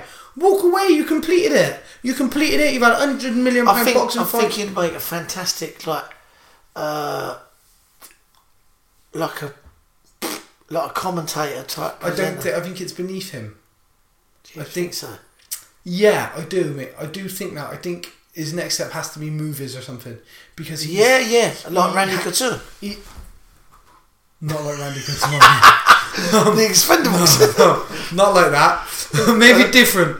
um, no, but I think uh, I think he's he's a celebrity. As much as he's an MMA fighter, he's a celebrity. Oh, definitely. And he deserves to be a celebrity. Have you noticed that MMA fighters? You know, we we know about MMA because we've obviously you know we're, we're massive fans as well. You know, and like so, you know, we just oh, what about this fight, that fight, Tyson Griffin, Clay Guida, and we talk a lot about.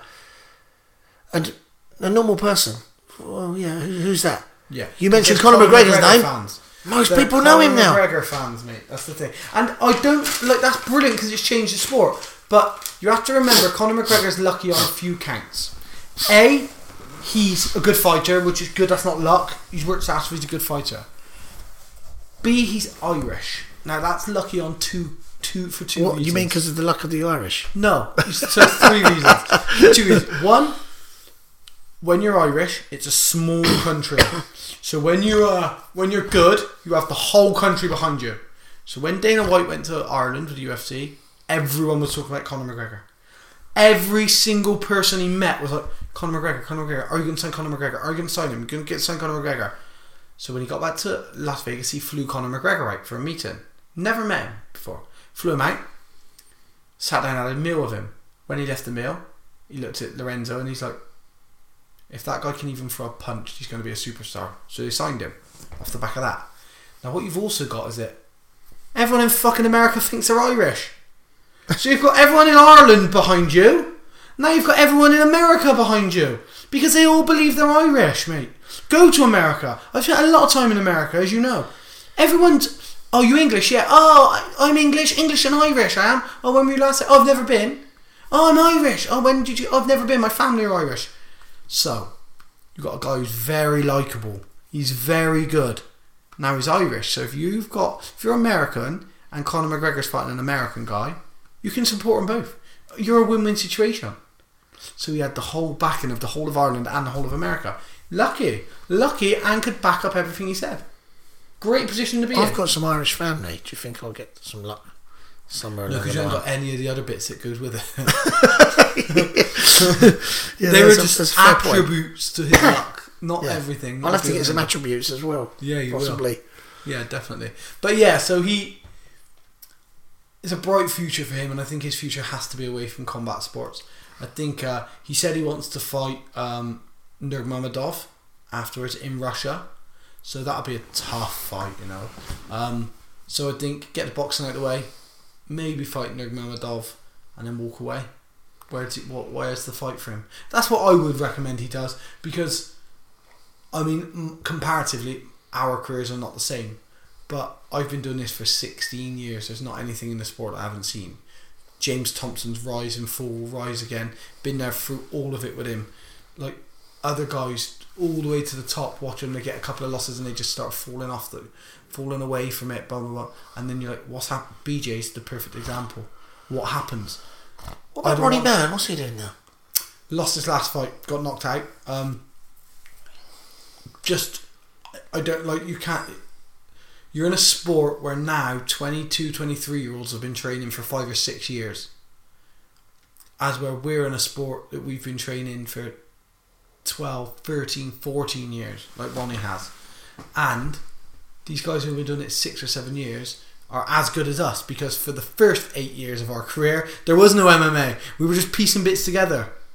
You know, like Ronnie Mann created MMA. He's one of those guys who was so good, mate. He helped to create MMA in the UK. Remedios. Lee Remedios, but like like these are guys who created MMA in the UK. I remember when he was know? he was down at Leeds. Yeah, trained down at Leeds, and he was like he, he bought. Everyone's like, wow, he's he's good. Yeah. You know? And he was good, wasn't he? He was a very, very good grappler. Yeah, and but now you get guys who have been training a quarter of the time who are as good because they haven't got to go through all the bullshit to create the sport. They've got the sport of MMA, so they can get taught MMA by Lee Remedios, by um, by Ronnie Mann, by Paul Reed. They can get taught MMA by these people because there is MMA to teach. I used to go to a jiu-jitsu class, a wrestling class, a boxing class, a Muay Thai class, judo class, and I'd piece it all together and I'd do what I used to do. And now Come up with a losing formula. and come up with a losing formula. and now I can teach all of those things that I've learned in one class. So you're in a, it's a, in a good place for so these guys now who are 23, 24, never been knocked out, never been wobbled, not had the hard weight cuts, not been through all. They're fighting Ronnie, who's now 29, 30, what 30 I think he is, who has been wobbled, who has been dropped, who has had the hard weight cuts, whose body does ache more, and he gets clipped by one of these young studs. And he said about quitting. I mean, don't get me wrong, Ron is still one of the best guys in the UK. But I'd put, I would never bet against Ronnie out of anyone he fought. If you were to put Ronnie up against any featherweight in the country, I would not bet against Ronnie Mann. He's a whole different level, Nige. But all of that has to come together on the night with speed, with power, with timing, with cardio. And that's what gets harder the older you get. Yeah, you don't have to tell me that. Yes, no. It's funny because playing football all them years, and I used to play four or five times a week, and then uh, you know I'd get a dead leg, and then the next day I'd be playing. Yeah. You get a dead leg now. I had to go five side a little while ago. Got a dead leg. Took two weeks. It was still hurting. So you just don't heal. That might just be you being a pussy, mate. Well, it could be that, but you just, you just don't heal like you used to. No, you don't. You don't. You don't- I mean, my neck, my like my neck just doesn't isn't getting better. You know, like I feel better now, but I couldn't go and get Probably pulled. carrying that massive beard. It probably weighs about I- 300 weight. I couldn't go get 300 weight. 300 weight. You realise it's not step twin, son. Fucking 300 weight. You're using 100 weights now. Um, yeah, I couldn't get a Paul Reed guillotine on my neck now and then get out of it and carry on a fight. Fuck, man, I'd hate that right now. So I can't fight until I know that that's better. So I'm hoping I'll fight before the end of the year. Doing everything I can to. But as I say, I've got paragliding in my life right now. And mate, like, I wouldn't mind if I couldn't do anything again, but I could paraglide. Honestly, paragliding's the only thing I found in my life that I could do for the rest of my life. Like fighting used to be for me. Paragliding is for me. That is what it is now. I could quite happily just have paragliding as my only hobby, and it's all I do. I could easily now Statistically, it's more dangerous than fighting. Oh, fucking massively, I should imagine. Hugely more. But the danger element's not really a thing for me. I don't, like, I'm not, that's not why I do it. It doesn't excite me in that way. Um, it, it's what about the, base challenge. jumping? Mm. Like, I, I wouldn't have as many base jumps as I do if it wasn't for the fact that base jumpers are such cool people. That's what's kept me base jumping as long as I did base jump and as many base jumps as I've done. Because base jumpers are fucking cool. Like, In what way? there's a no bollocks approach to being on an exit point with somebody. Whether you've broken into a casino in Las Vegas and climbed to the top and you're going to jump, or you're stood on a cliff in Moab, or a bridge in California, you get to the point where you all know you're going to jump, and then none of it makes any difference. No matter how cool you are, no matter how many jumps you've done, no matter this, no matter that. Once you jump and you throw your pilot chute, your canopy has to open and you have to land it. Once it's done, that's done. Nothing else matters. So when you get there and you're in that moment before you jump, you've hiked up together or you've broken together, you share something, you share a moment. And no matter what person it is, when I see them again in a supermarket, if I've shared an exit point with them, we'll be back on that exit point. The moment I speak to them, you're back there, and you, you the like because you shared that bit when you leave, when you ju- you've shared that, and ninety nine point nine percent of all base jumpers I've met understand that and are that person. People have called me a hippie and all this. stuff. I'm happy. Call me that. No, I'm happy. Call me that because that's exactly. I'd be proud to be called that, and that's because of that base jump vibe. That that the bollocks is gone. The strip, you're out, and it's just about base jumping. All the bollocks is gone. All the being cool. All the fucking approval. I never. I don't think I've posted any of my base jumps on Facebook because I don't care if you think it's cool. I don't care if you like it. I know I could die at any minute doing a base jump, so I don't want you to like it or not or dislike it. The moment I care about that, it starts to influence base jumping. So, and I haven't base jumped for a while now, for a little while, and it's because I. I'm not saying I don't like it or don't enjoy it. Because you're running out of chances. No, it just doesn't do anything for me. Cats only have nine It doesn't you know. do anything for me. I could break into that casino in Vegas, get to the penthouse apartment, get on the roof, be like, I could jump off this now, and I could quite easily walk back down and not jump. Because the best bit was the breaking in and getting in and the sneaking past. I could do that. Breaking into casino. I couldn't. Quite profitable. Yeah, not the way I did it. Um, but I couldn't not paraglide again. There's, I've been paragliding, mate, and the other day I flew a flight, a 55k triangle. It's not a massive triangle, and it won't mean much to you, I know, but a 55 kilometer triangle, four and a half hours in the air, and I'm gliding in, and I'm, at the, I'm, I'm over the goal field, but I'm quite high. Next minute, my vario goes beep, beep, beep, beep, beep, which means I'm getting lift, and I turn in it, and I start going up again. After four and a half hours, and I've completed the task that I set, got in that lift, and I, and I got just excited in that climb. The moment you can climb again, and then when you go and glide and you realise, fuck, I need a climb here, I need a climb, I'm going to come down, I'm going to come down. Boom, you get a climb, you climb back up. There's no feeling like that. And the challenge is not, I'm not competing with anybody when I paraglide, but myself and the elements. It's me against the elements. I need to find that climb. I could, honestly, I feel like I could do nothing else but paraglide for the rest of my life and be happy. I, I honestly believe that. I could give up work tomorrow and paraglide every single day, travel the world just paragliding 12 months a year. I honestly 100% believe that. It's since fighting, since MMA, back when I first got into MMA, it's the only thing I've ever thought to myself, this is me. Like, I've been offered jobs flying birds of prey, you know I have. I've been offered jobs working in zoos with animals. I've been offered all these things I've been offered. And I've not done them because falconer is a passion for me and I love it and I'll always be a falconer. Paragliding's different. I think, you know, oh, but you have to sometimes uh, take the opportunities when they come along. Do what you want to do. Yeah, I, I, do you know what? America. So many things that I regret doing. You know, like jobs I've been offered abroad and stuff that I didn't do. And I think about it now. I think, God, I could have done so much more. you yeah, know? So, but Yeah. there you go. Amer- like America, mate, went for nine days, stayed a year. Yeah, yeah, that was bizarre. and I'm only ever, I'm only ever one shit day at work away from doing it again. Uh, look, all the time, mate. I lay in bed sometimes. I think, fuck this. How cool was that? And I'll be at work and I think, fuck this. Remember I was in America, and I'm only ever that that far away from just being gone again. Do you know what I mean? Because of how amazing it was. I spent a lot of fucking dough, to be fair.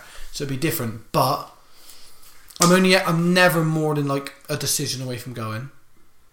Just because it's, it changes who you are as a person. Traveling, meeting people, doing something different, waking up and not having anything to think about.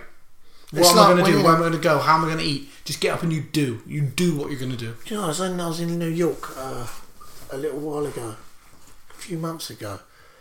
Uh, I went with Mary. We went to New York and uh, we we went to this uh, bar, and a guy in there, just a regular guy, had finished work, and he he sort of he he just sitting down having a, a cup of coffee.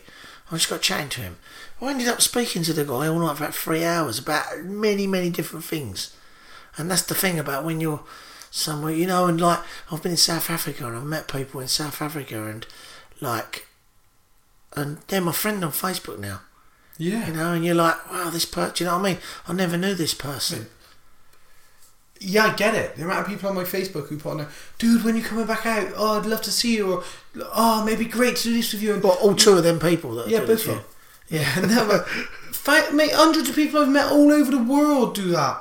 They say that to me, and I, like, I say this to people, and it sounds cliche, and you sound like one of those dicks, but like, it means the world to me. Like to have those people there, mate. I feel f- so fucking lucky that generally I feel like I could fly tomorrow to Twin Falls, Idaho, knock on a door, and be welcomed in someone's house. That's what happens in the, in the.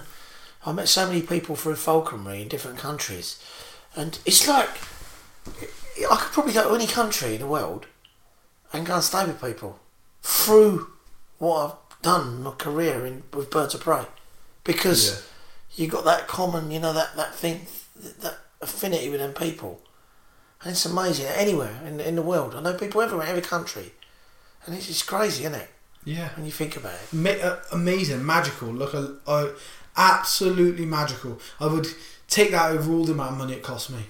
All the money I spent in America, I would take the people that I that I met definitely. And I went to Canada and spent time with Lee, Lee Foster, who went there and emigrated there with his family. Who obviously my one of my closest friends ever, like a brother. Like we consider our group of friends like brothers. And I went there and I stayed with him for like five months in Canada in Vancouver stayed with him, his missus, went to their family Christmas and all, was welcomed like I was a member of the family with people that I do not know. Who I went, I got a job with uh, Katrina's brother-in-law, and mate, I honestly believe I have friends and family there now who I could go, uh, I could put on Facebook now. Really struggling, just thinking about coming to Vancouver, and I honestly believe I would have inboxes or phone calls straight away saying, "Come, you're you're welcome. You've got a place." I mean, that's amazing. That means more to me than any of the appreciation for things that I've done. Any of that there, mate. To have that. I, I think there was a possibility that I would have maybe gone and stayed in South Africa Mark, Well, look Mark at South Holder Africa. died, you know. Yeah, like, look at South Africa, thing. I get offered that job with Mark, and I don't go. So Mark offers me the job. He messages you, "What do you think about Wes?" Nige, and you're like, hundred percent, yeah, take him. If Wes is saying he wants to go, take him. Mark says, "Wes, I spoke to Nige. Job's yours. Get offered the job. Don't go because of fighting. Staying. I don't go." Missed out on meeting a great man. Like missed out on working with a great man. Next thing you go out there, you meet him, mate. You met a bloke who was a friend for life. Unfortunately, a lot shorter than it should have been for him, but a friend for life. Experiences that you could that you would pay all the money you've ever earned Oh, for. I mean, I've, I've never met anyone in my life that knew so much about his subject, you know, African birds and stuff like that. And, you know, Mark Bell will probably listen to this and probably be listening and be imagining exactly, he'll say exactly the same thing. Passionate about it and just not only sort of like, you know, uh, more than a friend here, you know. So, you know, went through some tough times and staying out there with him and living out there and going out and getting the experiences that I did, flying black sparrowhawks, you know, where they should be hunted, not all this bullshit in this country about they'll do this, do that. Actually seeing them fly in their own environment and, and actually getting the, you know, flying passage birds and like, you know, and learning about them. It's an amazing experience for me, you know, like, and then having to, you know, see Mark come back to this country and unfortunately, you know, he he passed away and like, you know, and every year I feel it's like uh, I feel I owe it to him to go there and uh, you know, and this year, Yeah. you know, I'll be going and my daughter will be going, which will be good and I'll be able to show her the things that, you know, But that, like you said, like you are, it's not, it's not that you owe it to him. It's because of the, the effect that, the influence that he had on your life. oh definitely. So when you go there, that's a part of you now. That there's a part Oh, of you. 100%. You know, look, I I have places that in the world that there's a place where I learned to skydive, skydive Elsinore, and I feel like I could go there tomorrow, and it's a part of who I am. I'll let. There's a song called "Simple Man," um, and I lay on that sofa and I hear that play, and that's that's home for me. That is home for me right there.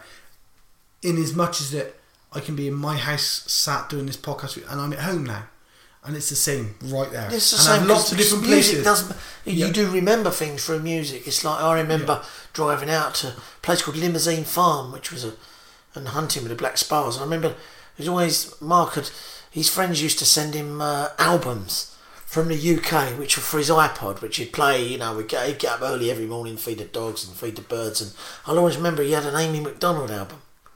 And I'll always remember that album. It's like it reminds me of South Africa every time I hear it. yeah, You know, so yeah, yeah, and it feel when I hear it, I feel like I'm there. You know, yeah.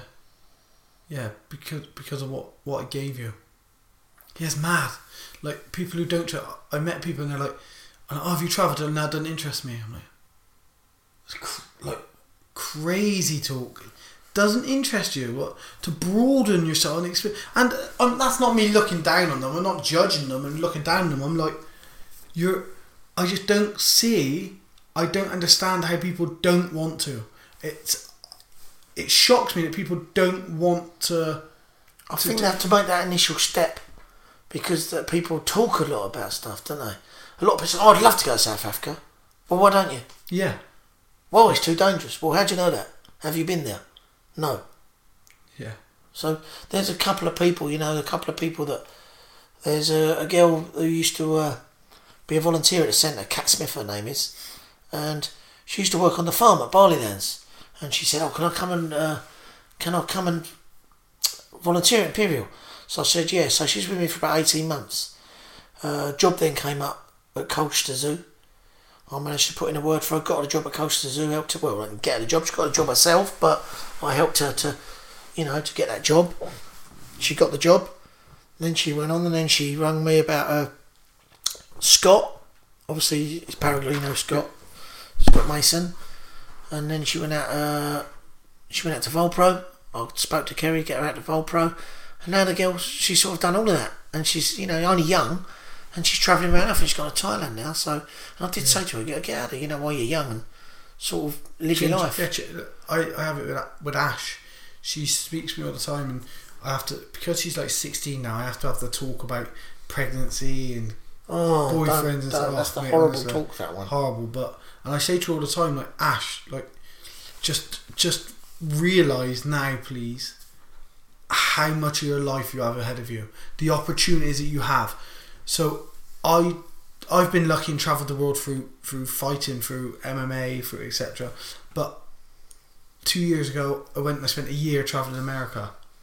You can do that at 18 or 19 or something. I never had the money at that age, and I had a professional fight career that I was working towards. You can do that. You can do those things. Don't make mistakes that are going to stop you doing that because they will dictate who you're going to be as a person.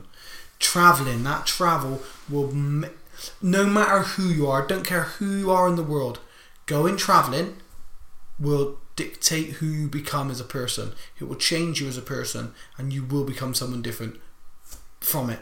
Definitely, Oh. maybe positively, maybe nev- negatively, but you will become a different person. And I try and encourage all the time, draw, drive or strive to do that. I see people that I went to school with uh, on the estate where my mum lives, and they've just lived there their whole life. Yeah, They've never been anywhere else. Some of them never been abroad, and I find that hard to comprehend. How, you know, yeah.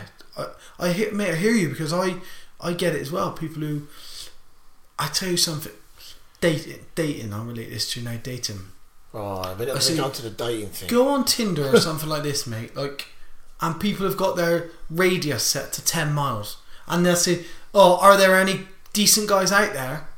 Yeah, yeah, there are. Yeah, I don't look for guys on there. There- If I was going to go on Tinder, No. I, I wouldn't look for guys. No, I just but wouldn't do that. People say, like, girls will say, "Are there even any decent guys out there?" Yeah, set your fucking search bar further than ten miles away.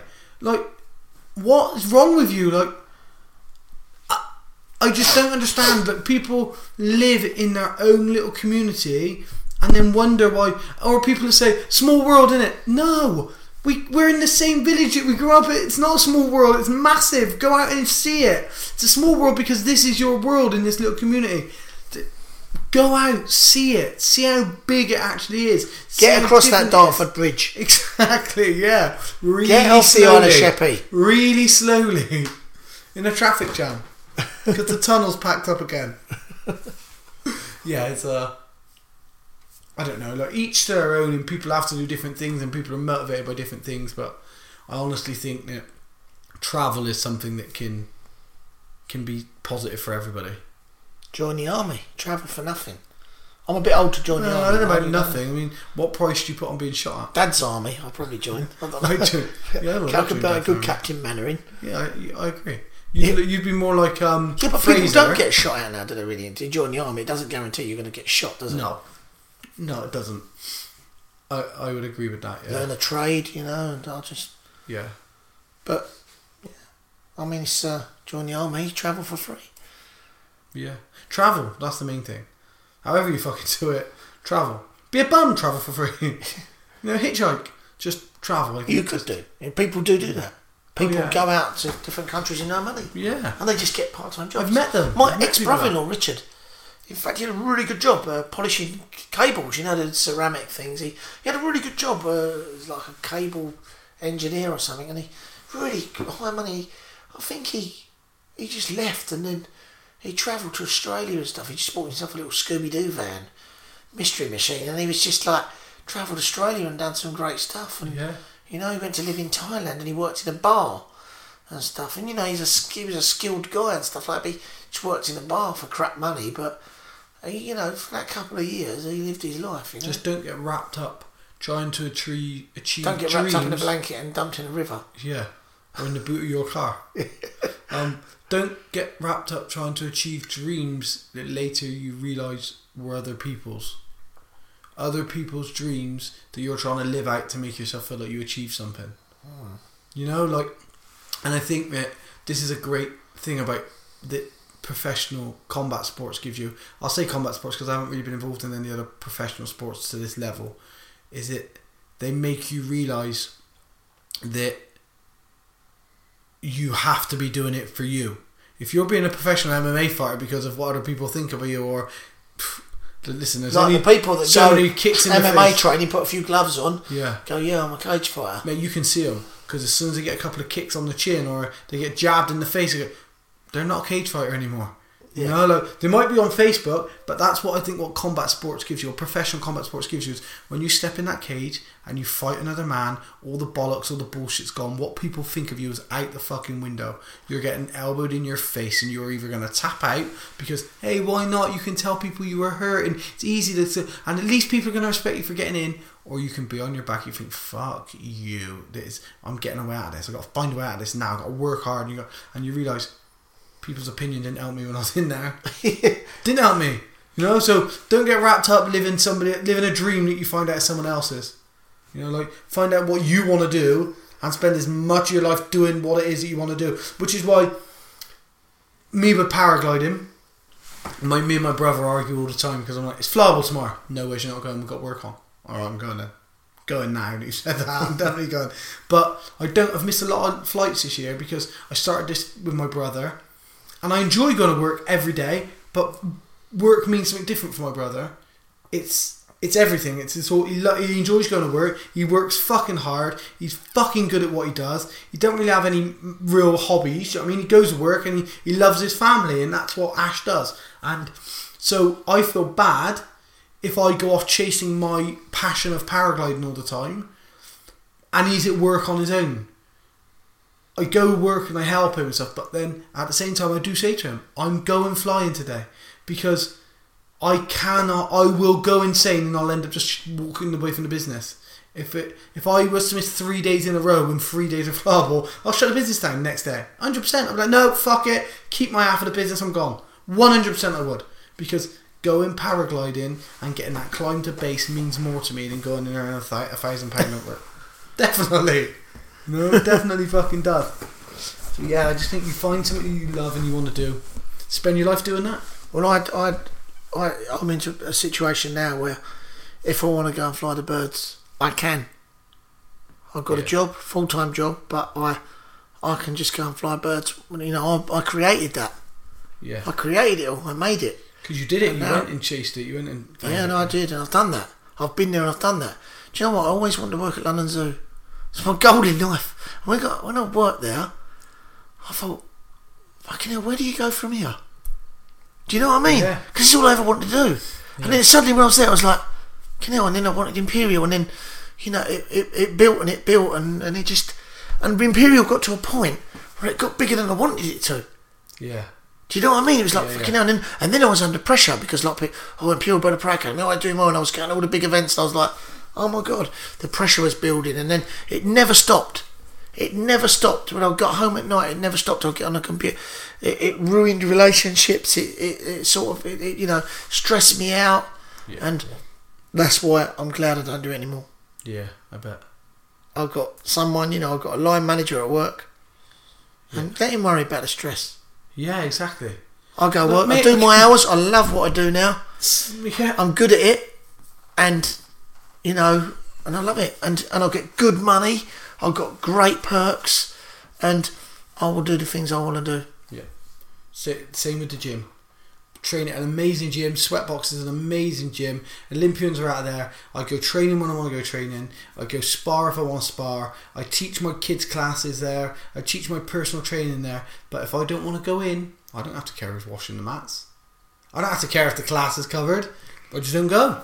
Just don't go, and I go paragliding instead, or I go and walk my dog, or I do fuck all and I watch TV, and it makes no difference. That's exactly how, how it is for me now. I know that I have to go work and do my hours, but once my hours are done, it's my time. There Yeah. is no worrying about, you know, these people. You know, do you know what? When I first got Imperial, I had my personal mobile number on the website.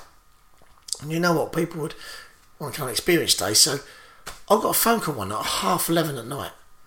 Someone saying, uh, all right, we've got an experience day tomorrow. What's the weather going to be like? And I'll be like, well, I'm a fucking weatherman. It's like, has it got Michael Fish, director of Imperial Bird of Prey Academy? And I was like, fuck this. And I took the, I took my number off of it. Just put it on because Yeah. I was so keen. I was so keen to like, you know, to, with the company, and I, was, and I learned a lot about running a bird of prey centre. Obviously, I was I was manager of Eagle Heights as well, so I'd already took, you know, I, and I, I'll, I'll never put anything down because I, you know what that place, I learned so much at that place about the business, and then you know I took all the good things from it and and I um, I put them into what I you know into my centre you know, all that experience and stuff. And then when we experienced, you know, we experienced at the zoo, we experienced at falconry, and I put it into the centre. I- and for the first year, I think I messed up because I tried to concentrate too much on what falconers thought. And I'd have all these falcons, like, you know, thousands of pounds worth of falcons on the weathering. And then the general public would come in and walk straight past to look at an £80 barn owl. Yeah. So, And who paid, we- who paid the bills? The falconers who cared about what peregrine you were flying, or the people? the people, the general public that paid the bills. And and when we decided to open the Kent Owl Academy, there was a reason for that. Because I'd got the experience knowing what the majority of people wanted. And that's why I think that it's going to be a, a big success for Molly. Because, you know, uh, yeah, I you know, think so. it's what people like. Yeah, and you've learned your mistakes. You know your market. You know how to go with it. Exactly. Yeah, and she can take from that as well. Yeah. Yeah. I mean, she's got a lot of experience now under her belt. She's watched me. She's watched me suffer as well.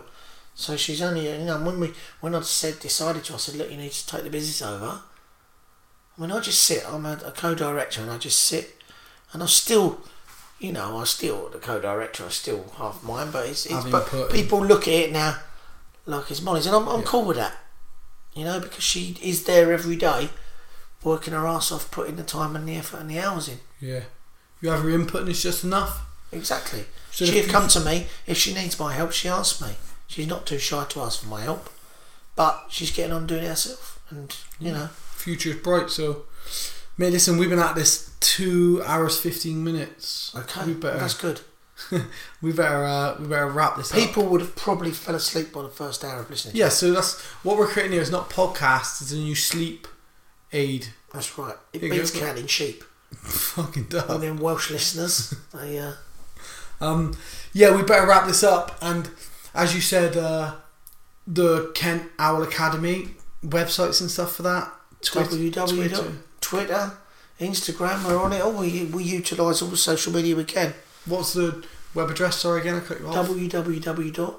www.kentowlacademy.com. But our Facebook page obviously is a, you know, Yeah. very and you lively. personally, so you're not doing as much with the birds anymore, but you're a great animal trainer. Always post really cool videos, and if people want to follow you and any stuff that you do, do you want to put anything personal out there for them to follow you? Uh, yeah, I mean, I'm thinking about going down the the uh, the road of doing some YouTubing, Oh yeah, some like, live, vlogging live videos, yeah, some blogging with some animal training bits of just general, just bits about my life, what I do with the animals, and Yeah. bit of fun. Be great. You really Not should do that. not like a you know trying to promote anything. Just generally having a bit of fun. You and, should do that. And I think what you need to do is, from someone's perspective who's now doing this, you can't care about how other people do their stuff. You have to do it to your style. So I'm sure people are going to think this is shit if they compare it to some others, but this is what I've got and this is what I can offer. So this is what I do. You know, and that's how I think you have to do it. You have to just do your video blogs and your training stuff. I don't know what format you want to do them in, as a training aid or to show, however you want, but you have to just do it the way that you want to do it. I just feel so many people say to me, you know, obviously I've got the book. I, I could play. the- I'm doing, going to do the book on Sparrowhawks. Yeah, which I have done a couple yeah. of. Cha- You I have asked me done, to write a chapter for that years ago. yeah, so I have actually done a couple of chapters, and it is. I've already got people that are interested in publishing it. People interested in uh, doing the the artwork for it. So you know, it's all in place. But I think people say to me so many times, "Oh, you're so interested in all the stuff you do," and I suppose you know, if you don't show people what you do, you know, you need to show them. If you show them on video like blogging, you're actually showing them Yeah. what you do. You know? My dad said to me about this. What's your what are you doing it for? What's your angle? What are you looking to gain for? it?" I'm like, well, there isn't one. He's like, so why? What are you doing it for then? I was like, because I I've got so many great people who I have great conversations with. It's just nice to share that. Like people, I would rather listen to this than music whilst I'm driving down the motorway. And I'm surrounded by great people like yourself. Sacha was my first guest. Kevin O'Egan. You, you three who are going to be my, my three podcasts that I've put out now are great people who have who deserve a platform and have great stories to share. Share it. If people want to listen, they can listen. If they don't, it'll sit there and it'll have no hits on it. Like I'm okay with that. And if this one gets no no listeners, I'll do another one soon. And if that gets no listeners, I'll do the next one. And I keep putting them out there because it's what I want to do. And I feel that it helps me grow. Even sitting there and having to listen to other people's stories helps me grow as a person. So I do it for that reason, and that's the reason you should do your video blogging. If nobody listens, if nobody presses the like button, who cares? yeah, so that's what that's what my plans are for that. So should people follow you, Facebook and Twitter, Instagram, etc.? yeah, Do you want to put your stuff out there for them? And yeah, yeah, just yeah uh, Nigel do you- King. Do you know what? My Instagram. Yeah, I've even forgot what it is now. Nigel King Fortune. Oh, you know, Nigel King, four oh eight three KOA. There you go. There you go. So the shittest Instagram handle ever. That's right. absolute shit. I've done it one night when I was drunk. Just made it up. Yeah, yeah. Um, Don't maybe even know what. I don't even know what the you can four change oh it. I think. means. You can change it. I think. Go on and find it. So Nigel I'll King change it from animals. four or oh eight three to four oh eight four. Yeah. You could put like Nigel King animals or something like Nigel King mammals. Like just find Nigel King. You could just Nigel King Manimals. Yeah. You could so you could have a look at that because that is the shittest handle I've ever heard. Yeah, okay. Um. Yeah. Get following. Uh. Following the Immortal. there. The Immortal eight three one. Yeah. It's mine. That's right. Yes, not shit. That it's poignant. I'm relevant to who I am. Um, yeah, so add Nige Who are there, you? obviously. Who are you? Who are you? Who are you? Who is she? Do you know who I am?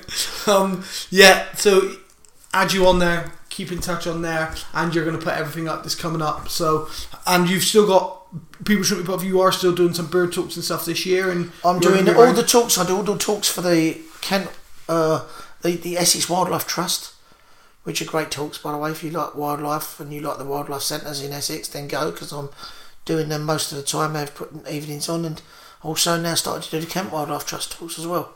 lovely, All about indigenous birds. So come along, listen to the talks, Brilliant. have a cup of tea, slice of cake. Yeah, Aunt Sally might even be there. yeah, and maybe one of them will be his first video blog or something. but um, mate, listen, it was great speaking, great doing this. I'm really looking forward to you doing those video blogs. Um, and we're definitely gonna have to get together again because we haven't, you know, this is just a, a chew the fat one, sit and have a chat. But we'll get together again. We'll do another one because we got so much we could talk about. But I had a blast. It was a real good time, and yeah, thanks for coming on, mate. no problem. My pleasure.